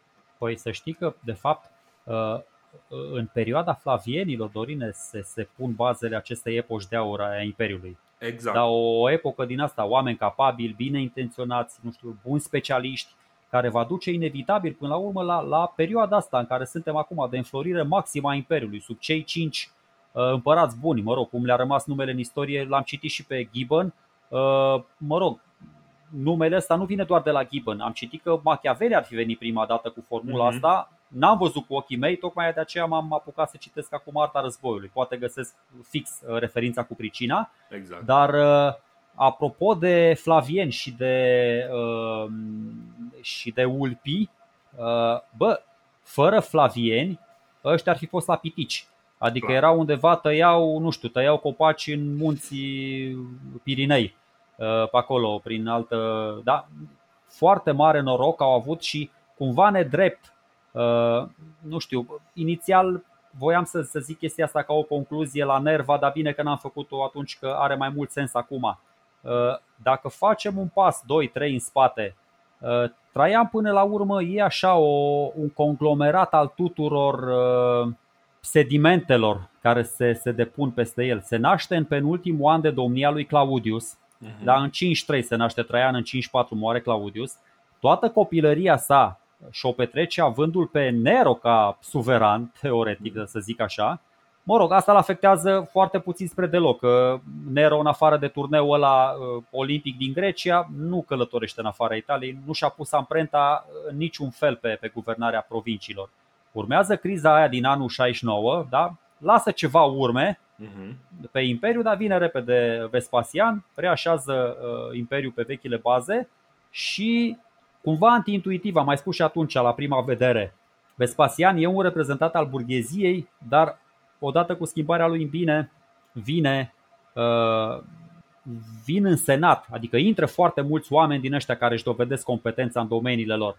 Și uh, am amintit și data trecută uh, Tacitus, uh, ăsta, socrul lui Tacitus, Agricola, uh, bunicul lui Antonius Pius, bunicul lui Marcus Aurelius și tot așa. Și printre oameni ăștia se află și tatăl uh, lui Traian, adică Marcus Ulpius Traianus. Adică mhm. fără Flavieni n-ai cum să vorbești și despre, până, până la urmă nici despre ăștia, despre cocceieni și ăștia, Nerva, tot uh, legați la Flavien sunt și Ulpi, uh-huh. tot legați la, la Flavieni.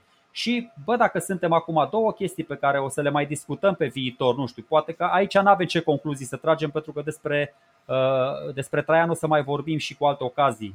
Dar vreau să trag niște concluzii pe care le-am uitat și pe care o să ne fie de folos pe viitor. În primul rând, ce trebuie să, să, să țină minte sau să înțelegem?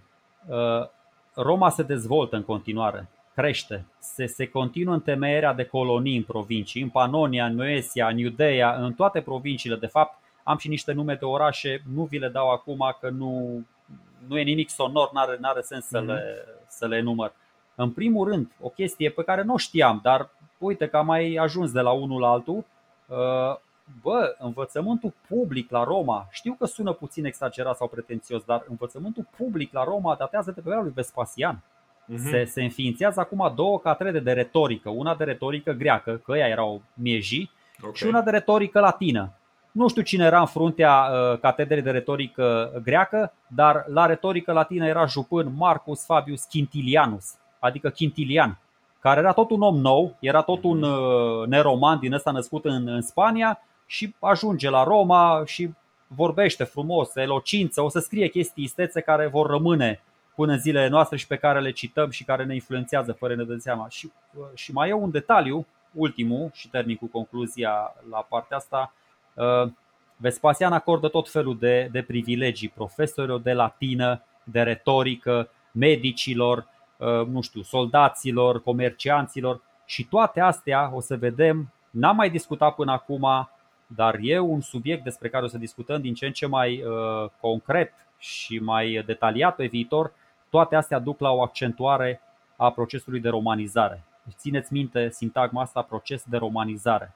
Da? O să vorbim mult mai mult pe viitor. Bine, procesul ăsta de romanizare care se desfășoară și acum, el începe timid, timid, chiar de pe vremea când romanii se băteau cu cartaginezii, paradoxal, mm-hmm. și mai formau câte o colonie în Spania, da? Dacă voia, uite, Scipio Africanul, voia să aibă un cap de pod împotriva lui Hannibal. Ce a creat? A creat orașul Italica, chiar orașul în care s-a născut și Traian, și tatălui Traian, și toată lumea după aia, da? Vrei să te refugiezi, vrei să, nu știu, să niște veterani să-și lingă rănile pe acolo, creezi un orășel. Uh-huh. Încă o chestie, pe vremea lui Mitridate, adică aproape acum 200 de ani, că suntem în anul 100 aproape. Bă, erau cel puțin 80.000 de romani aflați în orașele alea de pe țărmul estic al Mării Egee. Uh-huh. Că atâția au fost uciși la vesperele alea asiatice, deci era clar că, nu știu, erau mai mulți sau nu i-au fi ucis chiar pe toți.